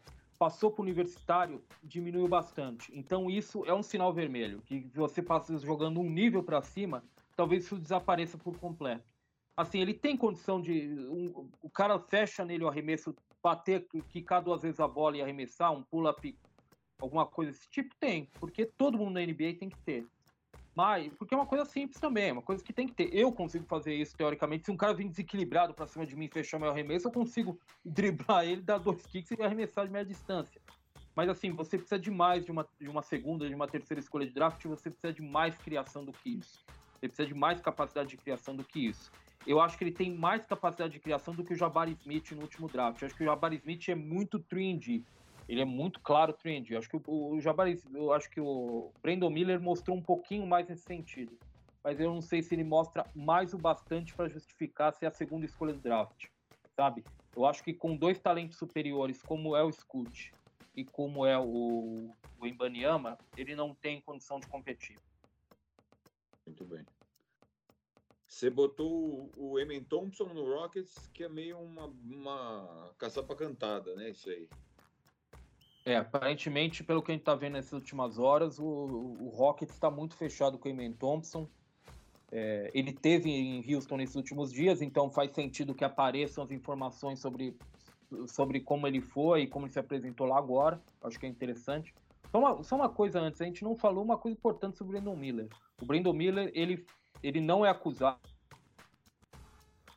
ele não responde, mas ele tem participação em um homicídio, ele tá, né, eu não sei se vocês sabem, acho que todo mundo sabe essa altura, ele, ele levou uma arma para um colega de time dele que acabou assassinando uma mulher com essa arma. Assim, antes, no, no- na mesma noite. Ele estava mais próximo da arma por algum motivo, aí o amigo dele ligou para ele e falou, pô, você me traz essa arma aí, porque é a minha arma e tal, você me traz ela. E o Brandon Miller levou. Então, assim, ele tá, ele tá envolvido no- nesse processo, ele não é acusado pela polícia, ele não está respondendo por nada, mas ele é uma testemunha de interesse e muitos times estão um passo atrás com ele porque perguntam sobre isso e ele fala: Eu não posso falar sobre o assunto, eu tenho um documento aqui redigido pelo meu advogado, que é o que eu posso entregar para vocês e falar sobre esse assunto, porque é uma investigação ainda enca- encaminhada pela polícia e eu não posso dar detalhes sobre isso. E, e os Ele times não pode ir pra Memphis, então, né? é, não é um bom momento para ele para Memphis. Mas assim, é, no pior das hipóteses, faltou o cara, lig- o cara receber a ligação e falar: pô, irmão, você tem certeza? O que, que você vai fazer com essa arma, cara? Você tem certeza que você quer que eu leve essa arma para você? Ele só levou. Faz parte um pouco da cultura americana com arma, que vê isso como algo extremamente normal, né? Pra gente é uma história assim cabulosa. Pro americano, nem tanto. Né? Mas tem essa história aí os times estão um pouco o pé atrás em relação a isso, né? Nesse sentido, acho que ele está agindo correto de falar, ó, eu não posso falar sobre o assunto, meu advogado redigiu um documento sobre o que eu posso falar, e é isso que eu posso entregar para vocês e falar sobre esse assunto. Eu acho que ele está correto nisso. O problema é ele estar envolvido. O problema é ele estar no meio desse turbilhão. Sobre o Wayman, é overtime elite, cara. É overtime elite, como a gente tava falando. Ele é um cara que, assim, ele vai entrar na NBA sendo dos 20 melhores atletas da NBA. Ele, o atleticismo dele é um negócio assim absurdo. É um cara que é nível Lavine. Ele é o cara que você olha para ele saltando, parece que ele tá com uma cama elástica embaixo, assim. É muito, é muita impulsão, é muito rápido, é muito ágil. E, e ele tem uma coisa que esses jogadores mais atléticos geralmente não têm. Ele tem uma visão de quadra muito interessante. Ele é um jogador com uma criatividade para passar a bola muito interessante. Que a gente não sabe o quanto o Overtime Elite jogar numa quadra super aberta, 4 de 10 postos em transição, ajudou ele. Certamente ajudou ele nesse sentido a mostrar isso. Mas ele é um criador para outros, um passador muito interessante, assim, muito criativo. Realmente em contrapasso que você para assim, você volta o vídeo para ver como que ele achou aquilo. Sabe? Ele realmente está vendo o jogo de uma forma diferente do resto. É, nesse sentido, ele é mais um. Ele, ele, casa muito com o Overtime Elite, porque ele é meio que um showman nesse caso, né? É, mas, de resto, é um pouco mais complicado. O arremesso dele, em especial, é um arremesso que está quebrado, gente. Ele tem que reformar aquilo. É, apareceram alguns vídeos de treinamentos dele agora no processo pré-draft. O arremesso dele é um horror. É realmente uma mecânica que não dá para confiar. É muito feia tem que ser retrabalhada, tem que ser refinada. O arremesso dele não vai cair, é muito complicado. Agora, você bota ele em quadra aberta, o homem vai, vai, vai levar a gente pro ginásio, porque é legal de assistir ele. Nesse, nesse sentido, ele é perfeito pro Overtime Elite. Né? Você acabou de me escrever o Ben Simmons novo. É bem por aí, porque, porque ele é um armador muito alto também, né? Ele tem dois metros, se não me engano, de altura. Assim como Ben Simmons, ele é menor que Ben Simmons, mas Ben Simmons também é esse criador super alto, atlético. O, o Eamon Thompson ele é um atleta melhor que o Ben Simmons. Eu tô falando sério mesmo. Assim, se vocês verem o Eamon Thompson, o cara é realmente um atleta fora do comum. Ele realmente vai entrar na NBA sendo um dos 10 mais atléticos, um dos 15 mais atléticos. É, e ele tem esse passe que é muito especial, tem essa capacidade de jogar em quadra aberta, que é interessante para a NBA, porque a NBA se joga muito transição na NBA em relação a outras ligas do mundo. Não tanto quanto o Overtime Elite, mas se joga muito na NBA. Todo mundo quer correr na NBA hoje, né? Mas é, a falta de arremesso é um pouquinho complicada. Eu também também tem um problema que é bem mais técnico. Eu acho que o centro de gravidade dele é muito alto. E nesse sentido que eu quero dizer, ele bate bola alto demais. Talvez contra marcadores mais rápidos, mãos mais rápidas da NBA, e não contra garotos de 17 anos, por exemplo, talvez ele tenha mais complicação contra, contra isso. Mas é um cara que a gente pode esperar aí que é um pré-candidato a ser é, em fevereiro, porque homem fora do comum. Ele, é, ele, desculpa, faltou bem na hora que você é, falhou bem na hora que você está falando. Ele é candidato a? Ah, ele é, desculpa, gente. Ele é candidato é, a estar tá no concurso de enterrados em fevereiro. Ah. Porque ele, esse tipo de atleta, ele é, ele é muito impressionante enquanto atleta. O jogo, acho que tem uma coisa ou outra ali que dá para você para você ter, ter mais pontos de interrogação. A defesa dele é boa pro Overtime Elite também. Ela foi uma defesa boa. É um cara que defende melhor do que uma 90% ali. É, até pela condição atlética dele, é um cara que quebra a linha de passe, vai roubar a bola, é um cara que é um protetor de área em potencial, ou seja, aquele cara, aquele guarde que vai ter média de um toco por jogo, por exemplo. É, aquele cara que, que por causa da condição atlética dele, por causa do, do envergadura, né? O que é algo muito claro. É, mas eu acho que mesmo na defesa, eu acho que ele tem algumas alguns tiquezinhos meio meio algumas pontos de indisciplina, digamos assim, né? Ele sabe que é atlético demais, então ele vai ele não é que ele vai quebrar a linha de passe, ele vai tentar quebrar a linha de passe o tempo inteiro, ele vai tentar adiantar a jogada o tempo inteiro. E aí, na NBA, contra caras que são mais espertos, mais inteligentes, mais experientes, é provável que ele seja queimado várias vezes aí, né? Passe no vácuo, o cara corte ele, é, são coisas que ele vai ter que aprender um pouco, aos poucos, assim, com o tempo. E o pior de tudo, né? Os times vão desafiar ele a arremessar, porque é muito claro que o arremesso dele não, não tá legal. E aí você põe o, o irmão, o gêmeo dele. O gêmeo. No, no, em, em Detroit. É, isso é informação. Falando sobre a altura, sobre a altura, é, é, ele é tão alto para armador que o irmão dele é ala. É, na verdade é bem por aí.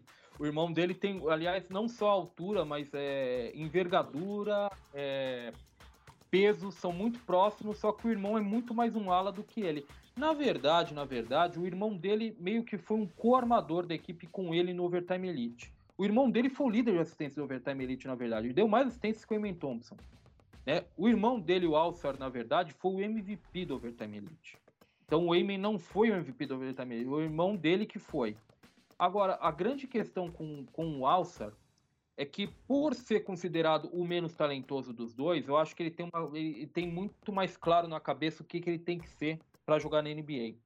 O Eamon, porque ele joga com talento, ele é, vai ele vai e é por talento, né? Vou por instinto, vou jogar, né? vou jogar basquete, vou me divertir. É o menino Ney, né? Vou, quero me, vou fazer um cruzeiro aí jogando basquete.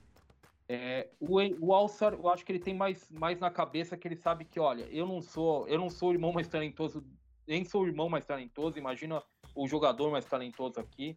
Então eu tenho que ser mais um molde de jogador muito mais claro para a NBA. O irmão dele é melhor defensor que ele. O irmão dele é um baita defensor pro nível do Overtime Elite. O Overtime Elite foi absolutamente disruptivo na defesa. Ele rouba 2,4, acho que ele roubou duas bolas e meia por jogo, deu quase dois tocos. É... Ele realmente se destaca defensivamente. Ele, é, ele, ele tem reação muito rápida na defesa. E faz tudo que o irmão faz muito bem com mais disciplina. Ele não é tão disciplinado quanto o irmão. Eu acho que ele sabe que ele tem que ser melhor defensor do que o irmão, porque isso a carreira dele na NBA depende disso. E, e, e, assim, ele, ele é melhor arremessador que o irmão, mas também o que isso quer dizer exatamente? Irmão é pavoroso arremessando. Então ele acertou o quê? 32% para três pontos, ele é melhor que o irmão. É, mas assim, não não não projeta ser um grande arremessador. Não é o atleta que o irmão é, essa é a diferença entre os dois. Ele, ele é, é um atleta espetacular, mas o irmão é outra coisa. O irmão é uma coisa absurda. Ele é um bom atleta. É... Só que ele é um cara que tem mais na cabe... a ideia na cabeça do protótipo de jogador que ele tem que ser. Acho que ele vai viver na defesa, é um cara que é, a gente sabe que na NBA de hoje, alas criadores são muito importantes. A gente vê que cada vez menos o armador tem que ser obrigatoriamente o criador do time, ou o criador primário do time. Hoje você tem um campeão da NBA que o pivô, o criador primário do time, né?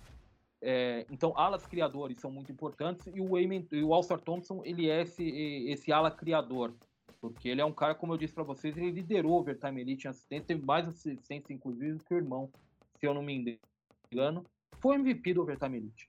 É, ele foi o melhor jogador da liga que teve o irmão que a gente está falando aqui, que é um super talento e tal. Ele, é, ele foi melhor que o irmão, ele foi um jogador melhor do que o irmão no Overtime Elite. A grande questão com os dois é o arremesso. O, sabe, é a grande questão. Eu acho que o Alçar, ele é muito esforçado. É um cara muito esforçado. Eu, eu, eu já conversei de novo, né? Aquelas relações do mundo moderno. Eu conversei com alguém que conhece alguém um, um olheiro que conhece um olheiro de fato que trabalha para um time, e, e, ele confirmou uma coisa para mim que a gente tem essa suspeita. Existem, não são poucos, são aí um terço da liga mais ou menos que considera que o All-Star é melhor que o Eamon. O All-Star é uma aposta mais segura que o Eamon.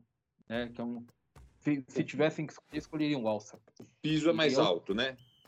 É um piso mais alto. Eu acho que o Eamon Thompson é o grande boom e bust. Que, uh, o pessoal gosta gosta disso, né? Quem é o boom bust, né, do draft? Quem é o cara que vai dar muito certo ou muito errado? Provavelmente o Eamon Thompson. O Eamon Thompson, a melhor versão dele e a pior versão dele, tipo, tem um mundo de diferença entre as duas. O Alçar, ele tem um jogo mais redondinho para ser algo na NBA. E, falando mais do Detroit, existem informações muito claras que ele é um dos caras que são os favoritos, o favorito de Detroit. É, a gente tinha o Ken Whitmore nessa escolha por muito tempo.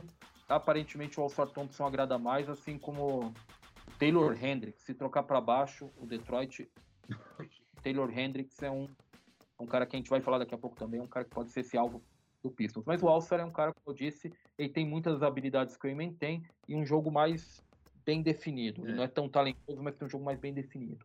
Encaixa, encaixa com um possível jogo de transição muito bom de Cunningham e Ivey, né? Sem dúvida. É o cara para correr com esses caras, assim, ou para correr por eles, às vezes, né? é, para defender por eles, por exemplo. Acho que é, é muito isso. Ele é o cara para ser a transpiração. Acho que com Ivy e com. Mais com Cunningham, mas com Ivy também você tem mais inspiração do que transpiração então você precisa do- da transpiração. O Alçar Thompson ele é muito isso, ele é muito a transpiração, sabe? Um cara esforçado, um cara de, de um, de um background interessante. Pelo que você Ah. me descreveu, o Wayman vai cair com uma luva no Rockets, assim, é a cara desse time. É, ele é mais um talento para correr com esses moleques, assim, o, o, o ponto de disciplina e tal, o que vai acontecer é realmente complicado. Eu não sei se vocês assistiram muito o Rockets na última temporada, mas é um time sofrível de se assistir. É um time muito indisciplinado, linguagem corporal dá alguma coisa errada, parece que é o fim do mundo. Os caras dão a impressão que se odeiam em quadra também, né? O, o Jabari Smith reclamava do Alperen Şengün o tempo inteiro. É, é um caos. E você faz o Emil Doca aí com seu histórico muito, né? Muito cristalino aí, de comportamento para comandar esse cara. É, o Eamon é um cara, eu, eu acho, eu vou ser sincero com vocês, eu acho que o Eamon ele é um cara claramente mais talentoso do que o Kevin Porter para comandar esse time, para ser o armador desse time. Mas assim, é caminho, viu? É mais um cara que tá bem longe assim de ser o cara para competir, para levar o Rockets para competir. Bom, então pa- Muito passamos, passamos os, os irmãos. O, aí, aí, é, você, já, você já deu uma adiantada, né? Você colocou o Whitmore na, na 6 pro, pro Magic. Que de fato estava tava, tava muito cotado até para ser 4, né? É, é, exi- Quer dizer, chegou não, não quando o Rockets. Depois que o Rockets pegou a pique, aí ficou meio, meio Eamon Thompson o tempo todo. Mas sem saber qual seriam o- ca- cada time onde ia pegar, o, o, o Whitmore ele estava ali entre quarto e quinto, né? Sim, o Whitmore, existe, por exemplo, o Sam Vecini, que é o, o especialista do The Athletic de draft, ele tem ele no big board dele, né? O big board, para quem não sabe, não é um mock, é uma ordem bruta, né? Se você pegar só o jogador num vácuo, quem são os melhores? Ele tem em terceiro, Ken Whitmore, por exemplo. Ele é o terceiro melhor jogador da classe. Tá à frente do Brandon Miller para ele. É, tem muita gente que pensa nessa linha. Ken Whitmore, Ken Whitmore é um talento interessante. O que se fa... Ele era um favorito para ser a quinta escolha do Detroit. É, o que se fala nos últimos dias é que ele não treinou muito bem, é, sabe? Ele não tem sido um cara que tem impressionado muito nos treinamentos. A gente sabe também que treinamento a gente exagera. Os times conhecem esses caras desde 14, 13 anos de idade, então um treinamento não vai definir o que eles acham sobre o cara. Mas assim, o que define é a entrevista, geralmente, né? O treinamento é uma formalidade. O que eles querem realmente é sentar e conversar com o cara. E aí, o que, que você acha do mundo? O que, que você acha de basquete? O que, que você pode acrescentar para minha franquia? Essa é uma coisa que eles não podem fazer de quando o cara tem 13, 14, 15 anos e que é a primeira vez de fato que eles podem fazer. É no combine e quando eles são visitar, quando eles visitam a franquia, né? E nisso, aparentemente, o Ken Whitmore não, não impressionou positivamente muita gente, sabe? É, o Whitmore é um cara que é é interessante, né? Ele é um cara que ele, ele é esse cara que é um, um considerado um alarmador, mas para NBA com altura de alarmador, ele tem a altura do Jordan, 1,98, 1,99, algo assim. Mas é, para NBA de hoje, por causa da força física dele, ele é muito forte. Ele é, ele, ele é mais pesado do que muitos dos pivôs do draft. Então, provavelmente para NBA de hoje, quem está assistindo, talvez ele seja um 4. Talvez ele, seja, ele possa jogar como um 4 em formação baixa, porque ele é muito forte. E por ser muito forte, é, ele parece, ele joga maior em quadra. Ele joga como se fosse alguém mais alto em quadra, mais forte em quadra, né? É, isso é interessante. Eu acho que ele pode, claramente, ele pode jogar e marcar na 2, na 3 e na 4. Eu não apostaria nele jogando como alarmador, porque ele é um cara que eu tava conversando com o Vitor Camargo, né, o Two Minute Warning no Twitter, antes de gravar com vocês, com o segmento que a gente gravou pro Jumper. E, e ele tava batendo uma tecla que é muito importante sobre o Ken Whitmore, né? Ele provavelmente é o pior passador de É. caras com volume que ele teve do draft. Assim, ele tem um volume de passe muito baixo. É um cara que. Né, eu- assim, eu, eu tô olhando agora uma coisa sobre al- alguém comentando que ele lembra o Corey Maggette.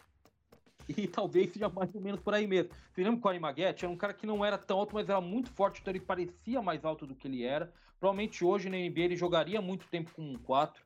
E é, só que passe era uma coisa que você não esperava do Corey Maggette. Assim, o Maggette não, Não é rola. Não rola. Ele é o, o Ken Uma máquina de, livre, né? É isso que ele fazia. Ele É um- batia muito isso. Exatamente isso. É isso que a gente lembra do Corey Maguette, né? O Corey Maguette, ele cobrava. Ele era um cara que a gente não entendia direito porque o cara cobrava 10 lances livres por jogo. Ele era um não astro que cobrava 10 lances livres por jogo. É, é muito louco. Eu vou abrir aqui rapidinho o, a, o a perfil do Ken Whitmore, só para lembrar a assistência por turnover dele, que é muito baixa a proporção de assistência por turnover dele no universitário. Ele dava, e cara, ele deu, ele jogava 28 minutos, ele dava 0,7 assistências para 1,6 turnover. Ele deu 19 assistências na temporada inteira do basquete universitário. É, ele jogou 26 jogos e deu 19 assistências. E cometeu 42 turnovers. Então, assim, a proporção dele é de, é de 0,4. Na verdade. E isso costuma ser uma indicação de alguém que não. É, isso costuma ser. A proporção de assistência por turnover, gente, ela costuma ser um indicativo da inteligência de quadro jogador. Do QI de basquete do jogador. Geralmente, os jogadores com maior QI de basquete, dentro da posição dele. Não vai pedir que um pivô dê três assistências por turnover. Mas ele costuma ter um, uma proporção de assistência por turnover acima da média da posição dele. 0,4 é terrível hoje para um ala. Então eu não eu não usaria ele como eu, eu não acho que ele vai ser, por exemplo, um ala armador. Eu não acho que ele vai ser o segundo criador do seu time, porque ele não tem essa capacidade de criar para outros. O grande problema, assim, ele é muito atlético, ele é muito forte, ele vai atacar a cesta com muito ímpeto, é, que é geralmente um indicativo de upside, de talento, de potencial, né? Essa capacidade de atacar, esse ímpeto ofensivo. É... Ele não tem um arremesso ruim, né? Geralmente a gente pega esses caras e, e fala, pô, o arremesso dele, ele ataca muito porque o arremesso não é bom. Ele chuta, ele, ele chutou 34,5%, estou confirmando aqui, 34,5% para 4,2 arremessos por jogo. É um volume bom para o basquete universitário, o aproveitamento não é ruim, 34,5%. É um aproveitamento que dá para trabalhar, né? Dá para você trabalhar nesse aproveitamento. A mecânica de arremesso dele não tem um grande problema, não é uma coisa muito problemática. Então acho que dá para trabalhar o arremesso dele também. O grande problema do Ken Whitmore é que ele recebe a bola e se ele não atacar imediatamente, ele trava. Ele tem que parar uns 3 ou 4 segundos para entender o que está acontecendo. O, o, que o americano chama de feel de basquete, né? O, o, feeling dele, se a primeira opção dele não dá certo, ele meio que peca aí. Ele não, o instinto dele para ler o que está acontecendo com a defesa e reagir rápido não tá ali. Ele não tá ali ainda, sabe? Ele é muito jovem, é um dos jogadores mais jovens do draft. Acho que ele não vai ter 19 anos no dia do draft, que já é depois de amanhã. Então, ele não vai ter ainda. É, ainda se, é, semana que vem, provavelmente. Mas é, esse é um grande ponto. Ele é um cara que, se a primeira opção dele falha para atacar, é o, é o computador fazendo pan. Né? ele tem que ver, não vai ler rápido o jogo. Né? O que é um problema que dá para você entender num jogador de 18 anos, mas que para alguém que você vai escolher na quinta, na quarta escolha de um draft, você provavelmente gostaria de alguém que sente melhor o jogo, né? Que tem um feeling melhor, um instinto melhor para fazer as coisas rodarem rápido. As coisas não acontecem rápido para ele se, ele se, a primeira opção dele não funciona. Eu só, eu só queria falar, você falou do assist turnover ratio, né? Se ele dá abaixo de um, quer dizer que você tem mais turnovers que assistência, porque é um dividido pelo outro. Exatamente. Isso é muito absurdo, isso é péssimo. Isso é péssimo. Hoje, é, ele, hoje, ele não só não passa, como ele comete. Ele, ele passa mal. Ele, ele, ele não, passa, passa, e quando ele, passa, passa, passa mal. mal. É. Exatamente, cara. é o que eu disse para vocês: 42 turnovers para 19 assistências em 26 jogos, cara. Sabe o que é o pior? É que o tur, a taxa de turnover dele não é alta. 1,6 turnover para um cara que é um prospecto de elite é bem trabalhável. Não é ruim 1,6 turnover não é tão ruim assim. A gente vê caras, a gente tá draftando caras aí que tem 3, 3,5 turnovers. Como o Eamon Thompson, se eu não me engano, tem mais de 3 turnovers no Overtime Elite por jogo. Só que, né, ele consegue Porque, ter um nível... Pelo que você disse, 3,5 é até baixo pro Overtime Elite. É, pela velocidade do Overtime Elite, né, cara, podia ter um 5, né? E poderia ser o próprio James Harden do Overtime Elite, né, cara, uns 5 turnovers por jogo. Mas, assim, é, é complicado. Ken Whitmore é um cara que, que ele tem, ele é o que você olha pra ele e você fala, pô, esse cara ele tem meio que o jeito de um, de um cara que tem mais upside do que esses caras que a gente tá discutindo aqui, Alfar Thompson, que a gente vai discutir mais pra frente, é um cara que tem mais potencial. Mas o- ele não enxerga o jogo do jeito que você gostaria, provavelmente, ainda. E, mas ele, mas Vou ele fazer seria reserva, né, em Orlando. É, Ele não vem, ele não vem para chegar e jogar em Orlando também, né? Então Orlando pode se dar o, pode se dar o luxo. Isso. É, eu, eu acho que o grande problema aí para Orlando é que Orlando não tem a escolha ideal. Aí. Orlando precisava de um grande arremessador. Não tem um grande arremessador. Aliás, esse draft, a loteria desse draft, ela é pobre em arremessador, se você for ver bem. Sabe? Então, se for não ter o arremessador que o Magic gostaria aí. Então, você busca o quê? Você busca o maior talento disponível, provavelmente. O melhor arremessador entre esses arremessadores bem razoáveis para ruins e alguém que te ofereça versatilidade, porque o Magic já tem muita coisa lá, né? Já tem muita peça o Magic. Então, assim, o Magic, por exemplo, não vai draftar pivô, imagino. E pivô, pô, já tem o Endel Carter, tem Bol, tem o próprio Paulo Banqueiro que joga na 4, tem o Shumokik, tem, tem muita gente para jogar. Então, você quer realmente perímetro, eu acho que o Magic na sexta escolha ele enxerga um- uma, uma oportunidade aí. Caiu um cara que é um talento melhor do que eu provavelmente encontraria aqui. Então, vamos lá. Deixa eu fazer um pedido pra você, Felipão. Hum. Estamos com uma hora. E travou. Então, Travou. então já foi o pedido, perdeu a chance. 31 de pod. O... Tá, a gente tá com uma hora e 31 de pod. Bum, bum, bum, bum, bum, bum, bum. Vamos, vamos dar uma aceleradinha. Vamos chegar no Pronto. 10 e aí depois ele faz menções honrosas. Isso, isso. Top seis- Top 6 é quem merece ser comentado. Pronto, agora vai ser Isso. a Maria Gabriela. Vamos lá. Ripa! Um pouco rápido. É, Né? é, A vida. Jarrett Walker no, no Pacers. Não é, não é meio uma redundância com tudo que o Pacers já tem lá?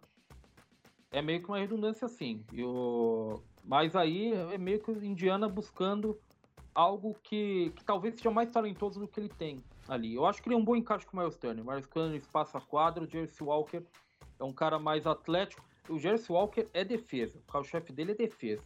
Então, assim, é, eu não acredito tanto que ele vai trocar a marcação no perímetro. Acho que ele é um pouquinho mais lento do que muita gente acredita. Eu estou um pouco cético em relação a isso. Mas a ajuda dele, cara, ele é o melhor defensor de ajuda desse draft de longe, assim. Você tem algumas leituras dele defensivas de ajuda, de cobertura, que você fica olhando assim, você toma um susto durante o jogo, porque você realmente não sabe como o cara pensou isso, como ele se posicionou tão bem, como ele, ele se movimentou de um lado para outro para quadro para fechar espaço. Ele tem isso. Eu acho que ele é um encaixe bom com o Miles Turner porque ele não tem um arremesso no ataque. Então ele, ele pode ser mais versátil que o Miles Turner na defesa e pode ser e como o Miles Turner passa bastante a quadra para Indiana, ele pode ser um cara que pode jogar mais próximo do garrafão e meio que mascarar a falta de alcance do arremesso dele, sabe?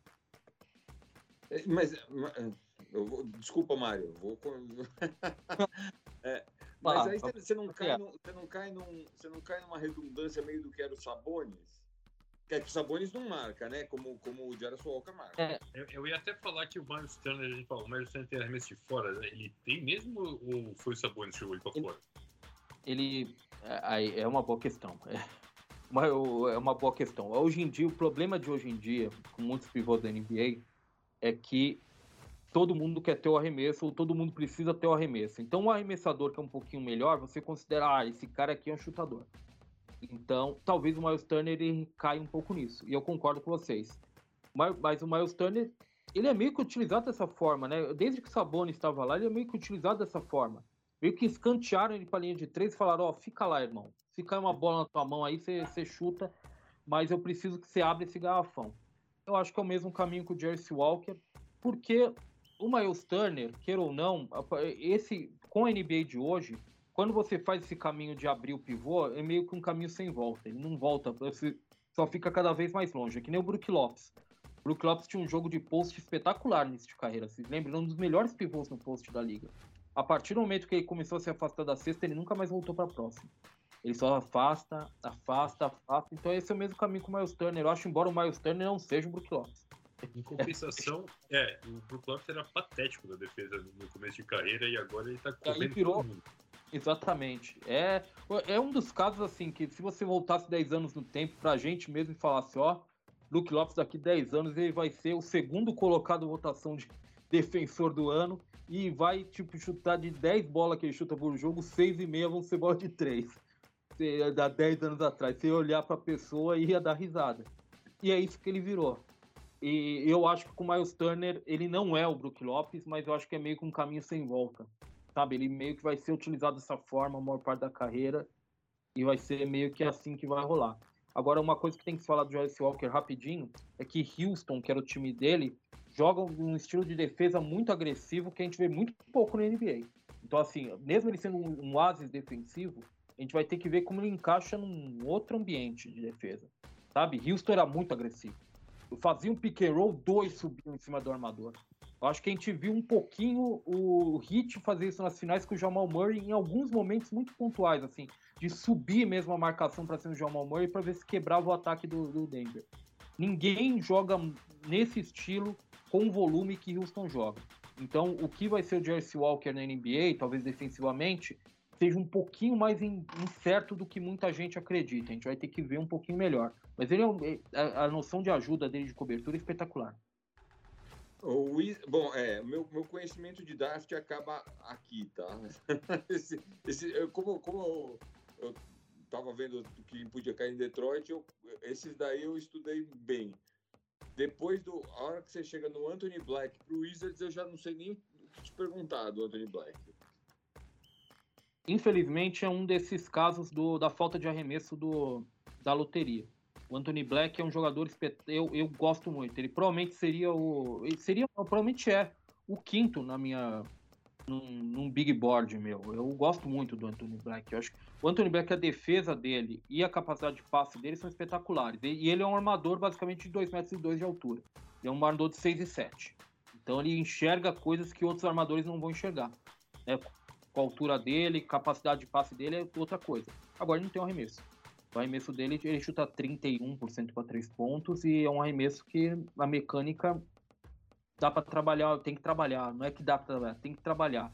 Mas assim, você assiste, ele é muito difícil não gostar dele, porque ele enxerga o jogo de uma forma diferente. Ele não é que nem o Eman Thompson, que é criativo, mas ele em meia quadra, ele não precisa ter a quadra aberta. Em meia quadra, ele acha certos passes que você realmente olha e fala: opa, esse cara aqui ele enxerga uma coisa que eu não enxergo, sabe? Ele, tá, ele, ele vê o jogo de uma forma que eu não vejo.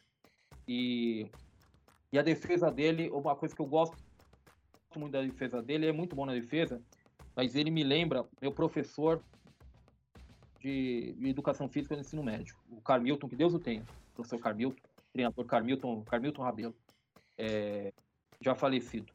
Ele sabe, ele, ele fica, ele ficava mostrando pra gente, olha, é, marca com o braço aberto, marca com o braço levantado, braço aberto, tira o passe. Aí ele parava a jogada e falava, alguém estava posicionado errado, ele falava, olha, o jogador recebeu aqui a bola. Você vai fechar as costas dele ou você vai fechar a frente dele? Para onde que ele vai passar a bola? Para onde que ele tem ângulo para passar a bola? Você tem que fechar a frente dele, não as costas dele. É, sabe? E o Anthony Black, ele, ele, me lembra porque ele faz muito. As pequenas coisas, esses detalhezinhos, ele faz muito bem. Geralmente a gente tem grandes defensores no draft que não tem fundamento, geralmente. O cara consegue quebrar a linha de passe, o cara tem um jogo de um contra um, ele trava o cara, ele trava o cara que ele tá marcando porque ele é muito atlético e tal, mas ele não tem os detalhes, a noção de ângulos, né? Marcar com o braço aberto, tirar o passe e tal. O Anthony Black ele tem isso, ele me lembra um pouco o professor Carmilton. é... Jess, você colocou o Kobe, o Kobe. Primeiro Kobe, porque tem Kobe Brown, Kobe Buffkin, tem... É, Buffkin, esse tá... é o Buffkin. A gente você, tá vê, você, vê que eu tô, você vê que meu braço tá curto aqui, né? Você... a, a, a, gente tá vivendo um momento que estão aparecendo os nomes desses Os caras. Né? A gente tá vendo Shaquiles, né? O Colbys, né? A gente tá começando a ver esses caras com esses nomes, né, cara? Vai aparecer cada vez mais. Então, o, o, fala do Buffkin pra gente. o Buffkin seria para mim quem quebra aí a lógica daquele top 9 que eu falei para vocês, né? Porque alguém vai quebrar, a gente sabe que não, não, não é tétrico o draft. é. Quando a gente espera que vai ter nove com as nove primeiras escolhas, alguém aparece e quebra. O Buffkin é quem quebra para mim. O Buffkin é um jogador que ele mudou muito de função ao longo da temporada universitária e ele cumpriu todas muito bem. Como é como eu falo do- de um outro jogador que vai estar aí mais para frente, que é o Keyson Wallace. Ele mudou de várias vezes de função dentro do ataque da, da equipe dele e funcionou muito bem em todas. Então, o Buffkin tem um jogo muito completo, no sentido de que ele é um alarmador, que ele marca bem, ele não tem o corpo, ele não é um cara forte, mas ele marca bem. Provavelmente ele vai marcar mais baixo do que ele é, então ele vai marcar armadores, mas ele marca bem.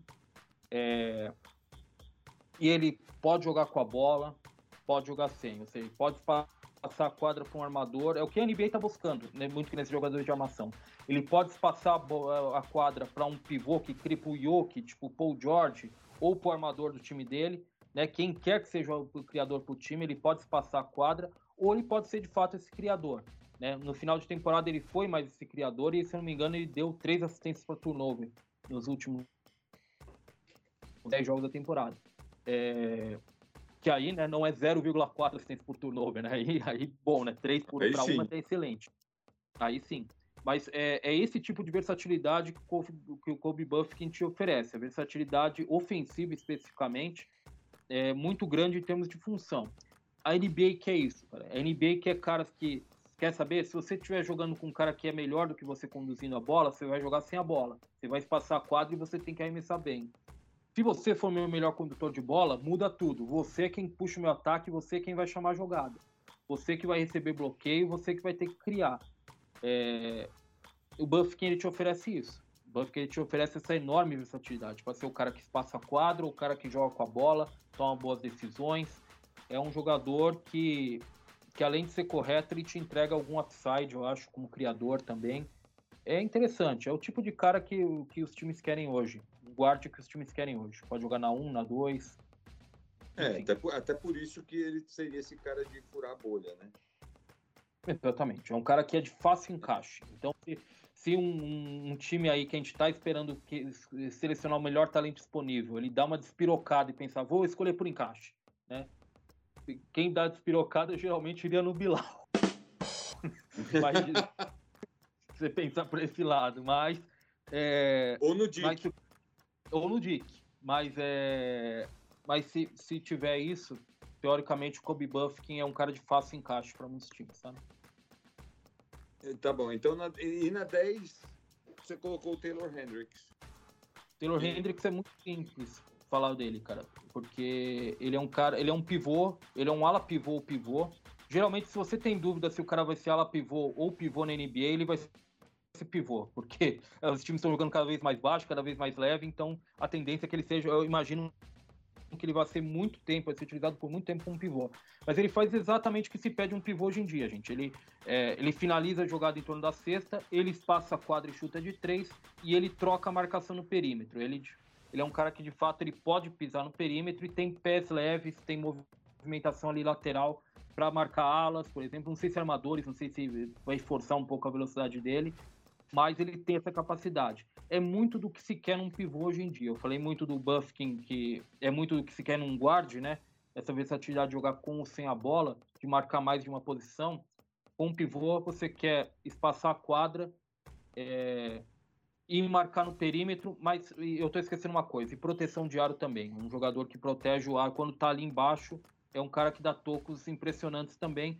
O grande problema com ele é que assim, ele faz tudo que, o seu, que se quer num pivô, mas a leitura de jogo dele, como eu disse do Ken Whitmore, eu não confio muito. Eu acho que ele entende o que acontece com ele em quadra. O que acontece com os outros, com tudo que está acontecendo em quadra, eu não sei. Mas se depender só dele, ele faz o que um time quer. É, e, é, e é um, só, só é um cara que até cairia bem pro Mavericks na 10, mas aí o Mavericks também tá querendo trocar essa, essa. Porque o Mavericks também não pode esperar o cara evoluir, né? É. É, tá na mesma, na mesma situação do, do, do Portland. É, eu, eu, troco, eu sinceramente, se eu, eu trocaria e pegaria uma escolha mais abaixo. Então se fala muito Capela e a 15 pela décima escolha. Gosto muito dessa troca para, embora não seja um fanzaço do Capela, gosto muito dessa troca para o Mavericks porque traz, porque multiplica o elenco do Mavericks e precisa de elenco. Traz o pivô que vai, vai te dar espaçamento, o que o americano chama de passamento vertical, né? Vai jogar lobby, vai dar opção de lobby pro Doncic e você desce você, você ainda escolhe um novato ali no 15 posição, que é uma posição decente, você encontrar alguém que vale, sabe? Bom, deixa eu fazer três perguntas então aqui para a gente encerrar. Primeira. Acabou. É... acabou. acabou. Não. Primeira, qual desses 10, ah. com os times que estão dispostos agora, Sim. qual que você. Quais são os melhores encaixes que você vê? o Ibaniama, obviamente, né? Nem precisa falar. Eu, em eu, qualquer time, né? É, eu, eu acho que qualquer coisa encaixa no Mavericks, porque o Mavericks tem muito pouca coisa, né? Então o Mavericks é de tudo quase, então tudo que não use a bola, com o Kyrie Irving, com o Luka Doncic, então qualquer jogador que eles escolherem, eu acho que não é o Taylor Hendricks, eu acho que qualquer jogador que tivesse aí teria um bom encaixe. É, eu acho que se você quer um lugar para o Emen Thompson, provavelmente Houston é um lugar para ele. Porque ele é um cara que vai precisar da bola na mão desde o começo, porque não tem o arremesso, espaço a quadro. Então acho que para o Emen Thompson é a melhor, é a melhor condição possível para ele é, é Houston. É... Os outros, sinceramente, eu acho que eles são muito intercambiáveis. Esses caras que a gente escolheu entre 5 e 9, eles são muito intercambiáveis. Eu acho que se você me disser o Alcer vai ser o quinto, o Alcer vai ser o nono, para mim, eu, eu realmente não acho que o encaixe seja ruim, o encaixe seja bom, ou que ele seja muito diferente dos outros, seja um talento muito especial em relação aos outros, sabe? Então, para mim, eu, eu, acho difícil eh, qualificar esses caras, porque eles são muito intercambiáveis. Entendi. Agora, desses daí, tirando o Embanyama, vou, vou excluir o Embanyama de, de perguntas. Ah, o Brandon o... Miller. O Brandon Miller em Portland também é um excelente encaixe, como a gente falou, mas não é o que o Blazers provavelmente quer. Claro. Agora, desses outros nove, qual que tem o teto? Você acha que tem mais chance de, de evoluir? De chegar no teto. Claro. É, chegar no teto. Teto mais alto. Não, não, o teto ah, mais teto... alto é uma coisa. Chegar no teto é outra coisa. O teto mais assim. alto para mim, para mim, é o Scoot, seguido pelo Eamon. É, o Eamon eu tenho sérias dúvidas se, como eu disse para vocês, é, a, a, diferença entre teto e piso dele. Eu acho que é muita diferença. Assim, ele pode ser o Jarvaris Crittenton, pode ser o Russell Westbrook, sabe? É muito longo, muito longo a diferença entre os dois. Então, eu não diria que ele é o cara para isso. Mas uma combinação de teto e alcançar esse teto, eu diria para vocês que eu escute. Eu acho que eu, eu, confio muito no escute. O que eu ouço sobre Scott Henderson no dia a dia é muito interessante no sentido de que é um cara muito esforçado, embora seja um cara extremamente talentoso. É, é um cara que se consolidou como um líder ao longo da carreira dele, na, no, na D-League, no, no basquete colegial. É, eu, eu gosto bastante do que ele oferece. Eu acho que ele está mais próximo do que muita gente acredita de ser, de estar tá pronto para produzir em alto nível. Eu acho que o arremesso dele é melhor do que muita gente dá crédito. Eu acho que a movimentação sem a bola dele também, jogar sem a bola para ele, é, eu acho que ele é muito subestimado. Eu acho que ele joga bem sem a bola. Então acho que ele é um cara que ele combina o teto alto com a, o potencial de alcance, digamos assim, desse teto, né? É. Legal. E agora para fechar a parte de draft. Que, quais menções honrosas ficaram faltando? Porque eu sei que tinha mais nomes no seu, dra no seu mock aí. É, os quatro que viriam depois, é, até vou pedir que Felipe fale para mim. Vou, só rapidinho, vou dar cinco palavras sobre cada um, aí a gente mata. Tá, pera aí que eu, que eu tinha fechado aqui. Vamos lá. Foi o, o Grady Dick. Grady Dick é o arremesso que o Magic está precisando. É o melhor arremessador da loteria. É, é um cara inteligente também. Kevin Herter. Acho que é uma, uma comparação que é muito, muito boa. Kevin Herter, um arremessador, mas que entende o jogo também. Assim, menos hoje em dia no Kings, mas em Atlanta especialmente ele jogava um pouquinho mais com a bola. É um cara que entende o jogo é, e é um excelente arremessador. É o que o Magic. Esse sim é o que o Magic tá precisando. Mas tá muito. Tá, é, não, não, é, o médico pega muito alto para pegar na 6, né? Aí. Então, É muito alto. Não, não, na 6 é inviável. Por isso que eu botei na 11. Até na 11 talvez esteja até um pouquinho alto, mas faz mais sentido. Aí você pôs o Derek Lively Questão na, no Thunder. É, o Magic e o Grade D que é o encaixe que vocês estão procurando. A questão de encaixe é essa. O Derek Lively no Thunder. Derek Lively é um pivô que. É o pivô pivô, gente. É o, Que o sabe, Thunder não tem, né? O pivô, pivô. É, é o pivô pivô mod- é o pivô pivô contemporâneo, né? Porque ele é magrelo, seria fortão, né? Ele é meio magrelão, porque hoje em dia o cara é 19 anos e tal, né? Mas é, sete pés de altura, pivô para proteger o aro e lobby e jogar a bola para cima para É o finalizar. Capela Magrelo. Por aí, eu acho que se, se, o, se não cair ninguém é, do top 9, se o Taylor Hendricks você não, não escolha, eu acho que a décima escolha do Mavericks tem boa chance de ser esse cara, Derek Lively. É, ele, ele é isso, agora a única questão que eu tenho é esse tipo de cara é um valor muito baixo hoje em dia você pegar na décima posição do draft, né? É, não é, sabe, você dá pra pegar coisas mais valiosas hoje em dia. Esse cara, esse tipo de jogador não é tão valioso assim na NBA de hoje. Essa é a questão, né? Aí em 13 terceiro tá o Bilal. É o Bilal. Bilal Koulibaly. É o Bilal. O nesse caso aí, Toronto tá escolhendo talento. Tô apostando aqui que Toronto vai dar uma reconstruída, vai dar uma Bilal, repaginada. E aí o Eu- talento eu- do Bilal fala né? o Bilal subiu bastante, né? Nesse- É nessas Bilal. últimas semanas. É, eu até acho que é um pouco exagerado. Eu acho que aí eu tô falando Subiu até mais. demais. é, subiu até demais. Eu acho que eu, eu não tava esperando esse crescimento todo, digamos assim.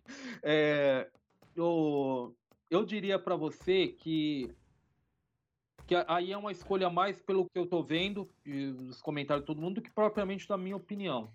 É, mas é um defensor muito aplicado, um jogador que é alto para a posição dele, é um cara é meio que que nem o Ken Whitmore jogou na 2, mas pelo, pelo, pelo Metropolitans 9-2, né, o time do junto com o, o Vitor Embanyama, o Bilal jogava. É, e o arremesso ainda não tá lá, mas eu acho que o arremesso é melhor do que muita gente dá crédito. Eu só acho também que, eu não sei, eu acho que as pessoas têm um talento do Bilal muito grande. Eu vi um talento grande demais. Bilal, E eu não, não, eu não sou tão entusiasta assim do. É um Bilal talentoso? Não. É, um- Não, É, É um não Bilal menos talentoso do que parece. é um Bilal, é, é um Bilal, um Bilal digamos, comum. É, é um Bilal que a gente vai ver aí no canal Brasil 2h45 da manhã, assim, é aquele, esse tipo de cara. aí. É, é- é por aí. Deus. O que, que vai ser quando esse cara entrar no NBA? Ah, e no Pelicans depois o Keyson Wallace.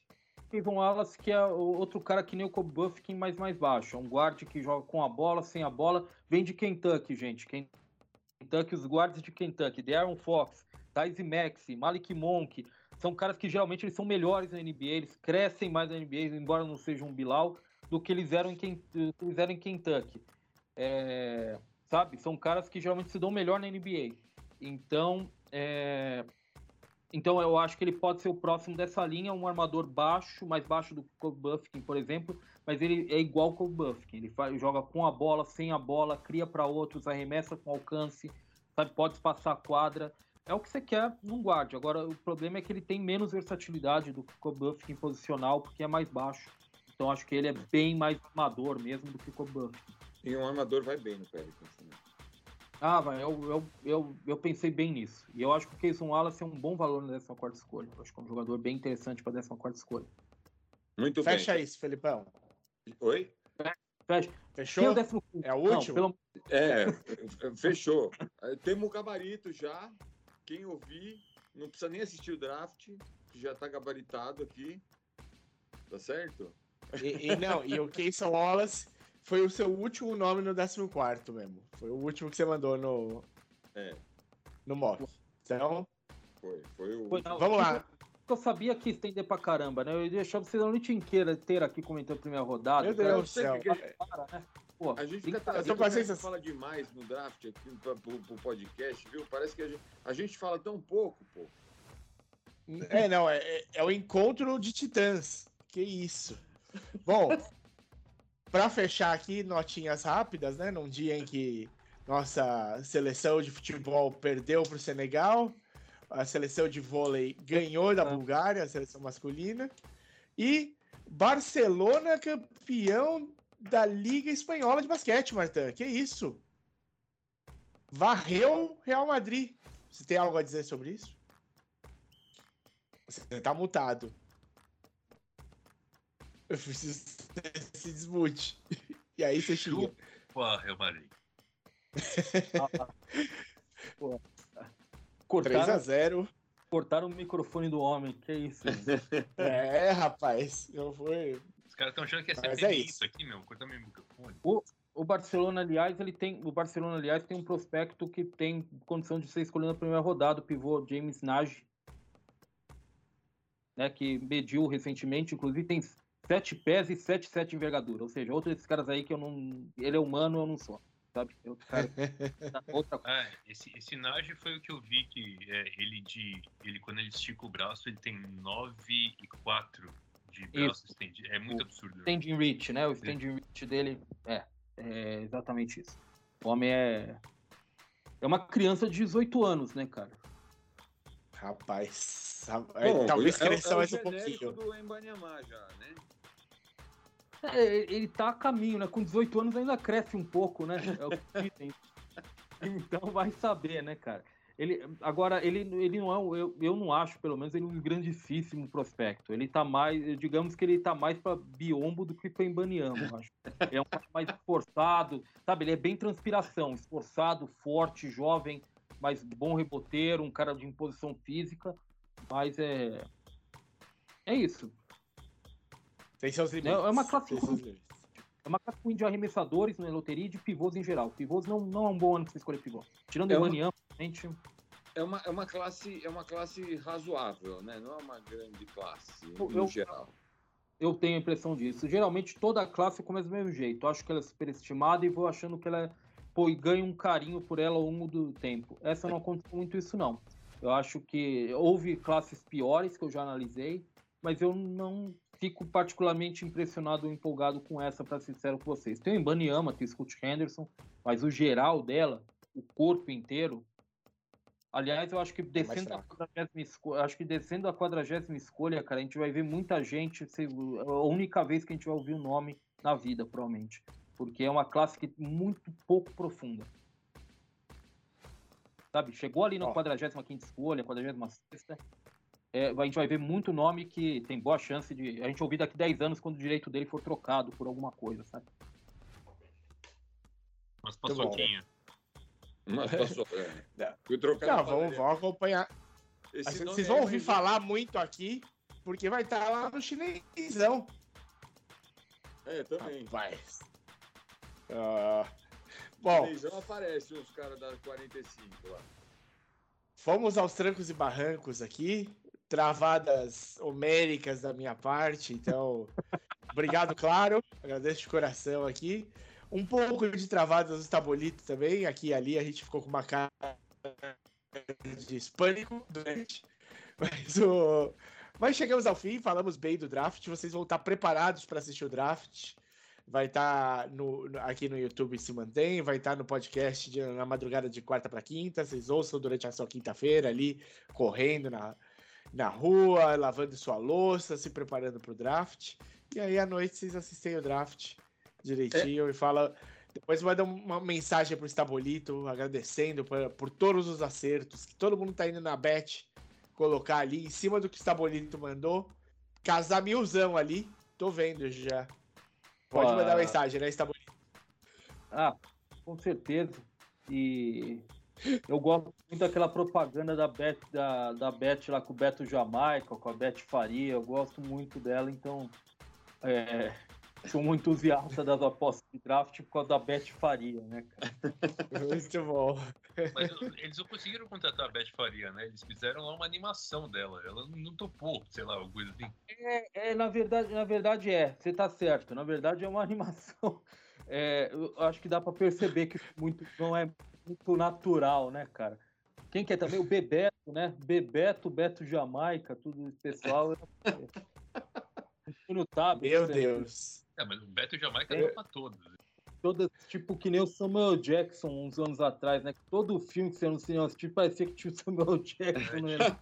Tem, tem aquele Pô, filme teve- Ted, é, tem aquele filme Ted que, que os caras ficar doidão. Aí a menina pergunta pro Ted Porcinho, né? Quem que é o Samuel Jackson? Ele fala, já assistiu algum filme? Qualquer filme? Tim Negão? Era o Samuel Jackson. Eu lembro, eu lembro a família pesada que o, que o Stewie vai ser diretor de filme pornô. Aí eu acho que o, o Peter chega, né? Peter chega no set pornô, pô, gente, eu tô ansioso pra conhecer o Samuel Jackson, ele tá em todas. Aí passa a cena inteira, ninguém fala disso. Aí o Stewie para, não, pessoal, vamos trabalhar. Samuel, por favor, a sua cena aí do Samuel Jackson com o roupão. Muito bom. Bom, vamos lá, vamos fechar aqui. Marta, nossas redes sociais, vai, hoje é você. facebook.com, instagram.com, twitter.com e youtube.com barra maçandoara. Exatamente. E pode ir lá no site do. Jumper Brasil. Jumper, Jumper Brasil, está lá, de vlogs. E a Maçã do Ar está lá, inclusive, também, né? Sempre lá também. Se você quiser Obrigado. mudar uma forma como você acompanha o Maçã do Aro também, você pode passar lá que lá você encontra Dá também. pra, Tá em todo dá pra lugar. ouvir lá. Dá pra ouvir na página. Dá pra ouvir na página, tá embebedado lá. Tá, tá em todo canto, cara, Maçã do Aro. Você não vai Maçã do Aro. Não tem jeito, cara. É. E, vo e você, Estabolito, qual é o melhor jeito de falar com você? Pô, Te achar eu, nas eu, redes sociais. Eu aconselho não falar, né, cara, que é muita galhofa. Mas enfim, você- por sua conta e risco.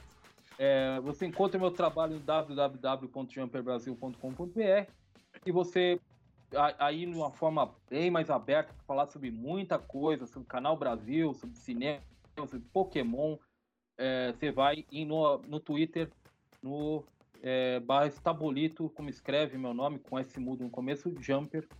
E aí, cara, tem Jumper no nome, mas o que menos tem lá é Jumper, cara. Tem muita galhofa, tem Inclusive, Canal É. Brasil, patrocínio pro menino. Já passou da É. hora. Por favor, fiz, eu fiz uma, uma thread, a única thread que eu fiz na vida foi sobre cenas de rock estrela, cara, sobre cenas absurdas de rock estrela, cara. Pô, A única thread que eu, vi no, que eu fiz no Twitter na minha vida, cara. Eu acho que o Léo pra Jaime, mim isso é cinema. Inclu- o Léo Jaime, inclusive, viu a thread. Muito bom. Muito bom, muito bom. Muito bom, bem. muito obrigado, Sabolito, de novo. Obrigado Depois por vocês que aguentaram. Olha, precisamos, hein? Então, Obrigado por vocês que, que aguentaram essas falhas nossas aqui, que acompanharam o, o- o draft todo aqui o- do, do Estabolito. Pra gente, a gente aprendeu bastante, mais um ano aprendendo aqui bastante com o Estabolito. E vamos, vamos lá, vamos acompanhar no dia 22, quinta-feira, para ver como é que fica. E semana que vem tem mais. Obrigadão, Estabolito. Eu que agradeço, gente. Sempre que quiserem, por conta e risco de vocês. Obrigado. Boa noite a todos e até a próxima. Hasta la vista. Falou! Hasta luego. Esse podcast é uma produção Amassando Aro. Identidade auditiva Bruno Bittencourt. Voz Domênico Gato.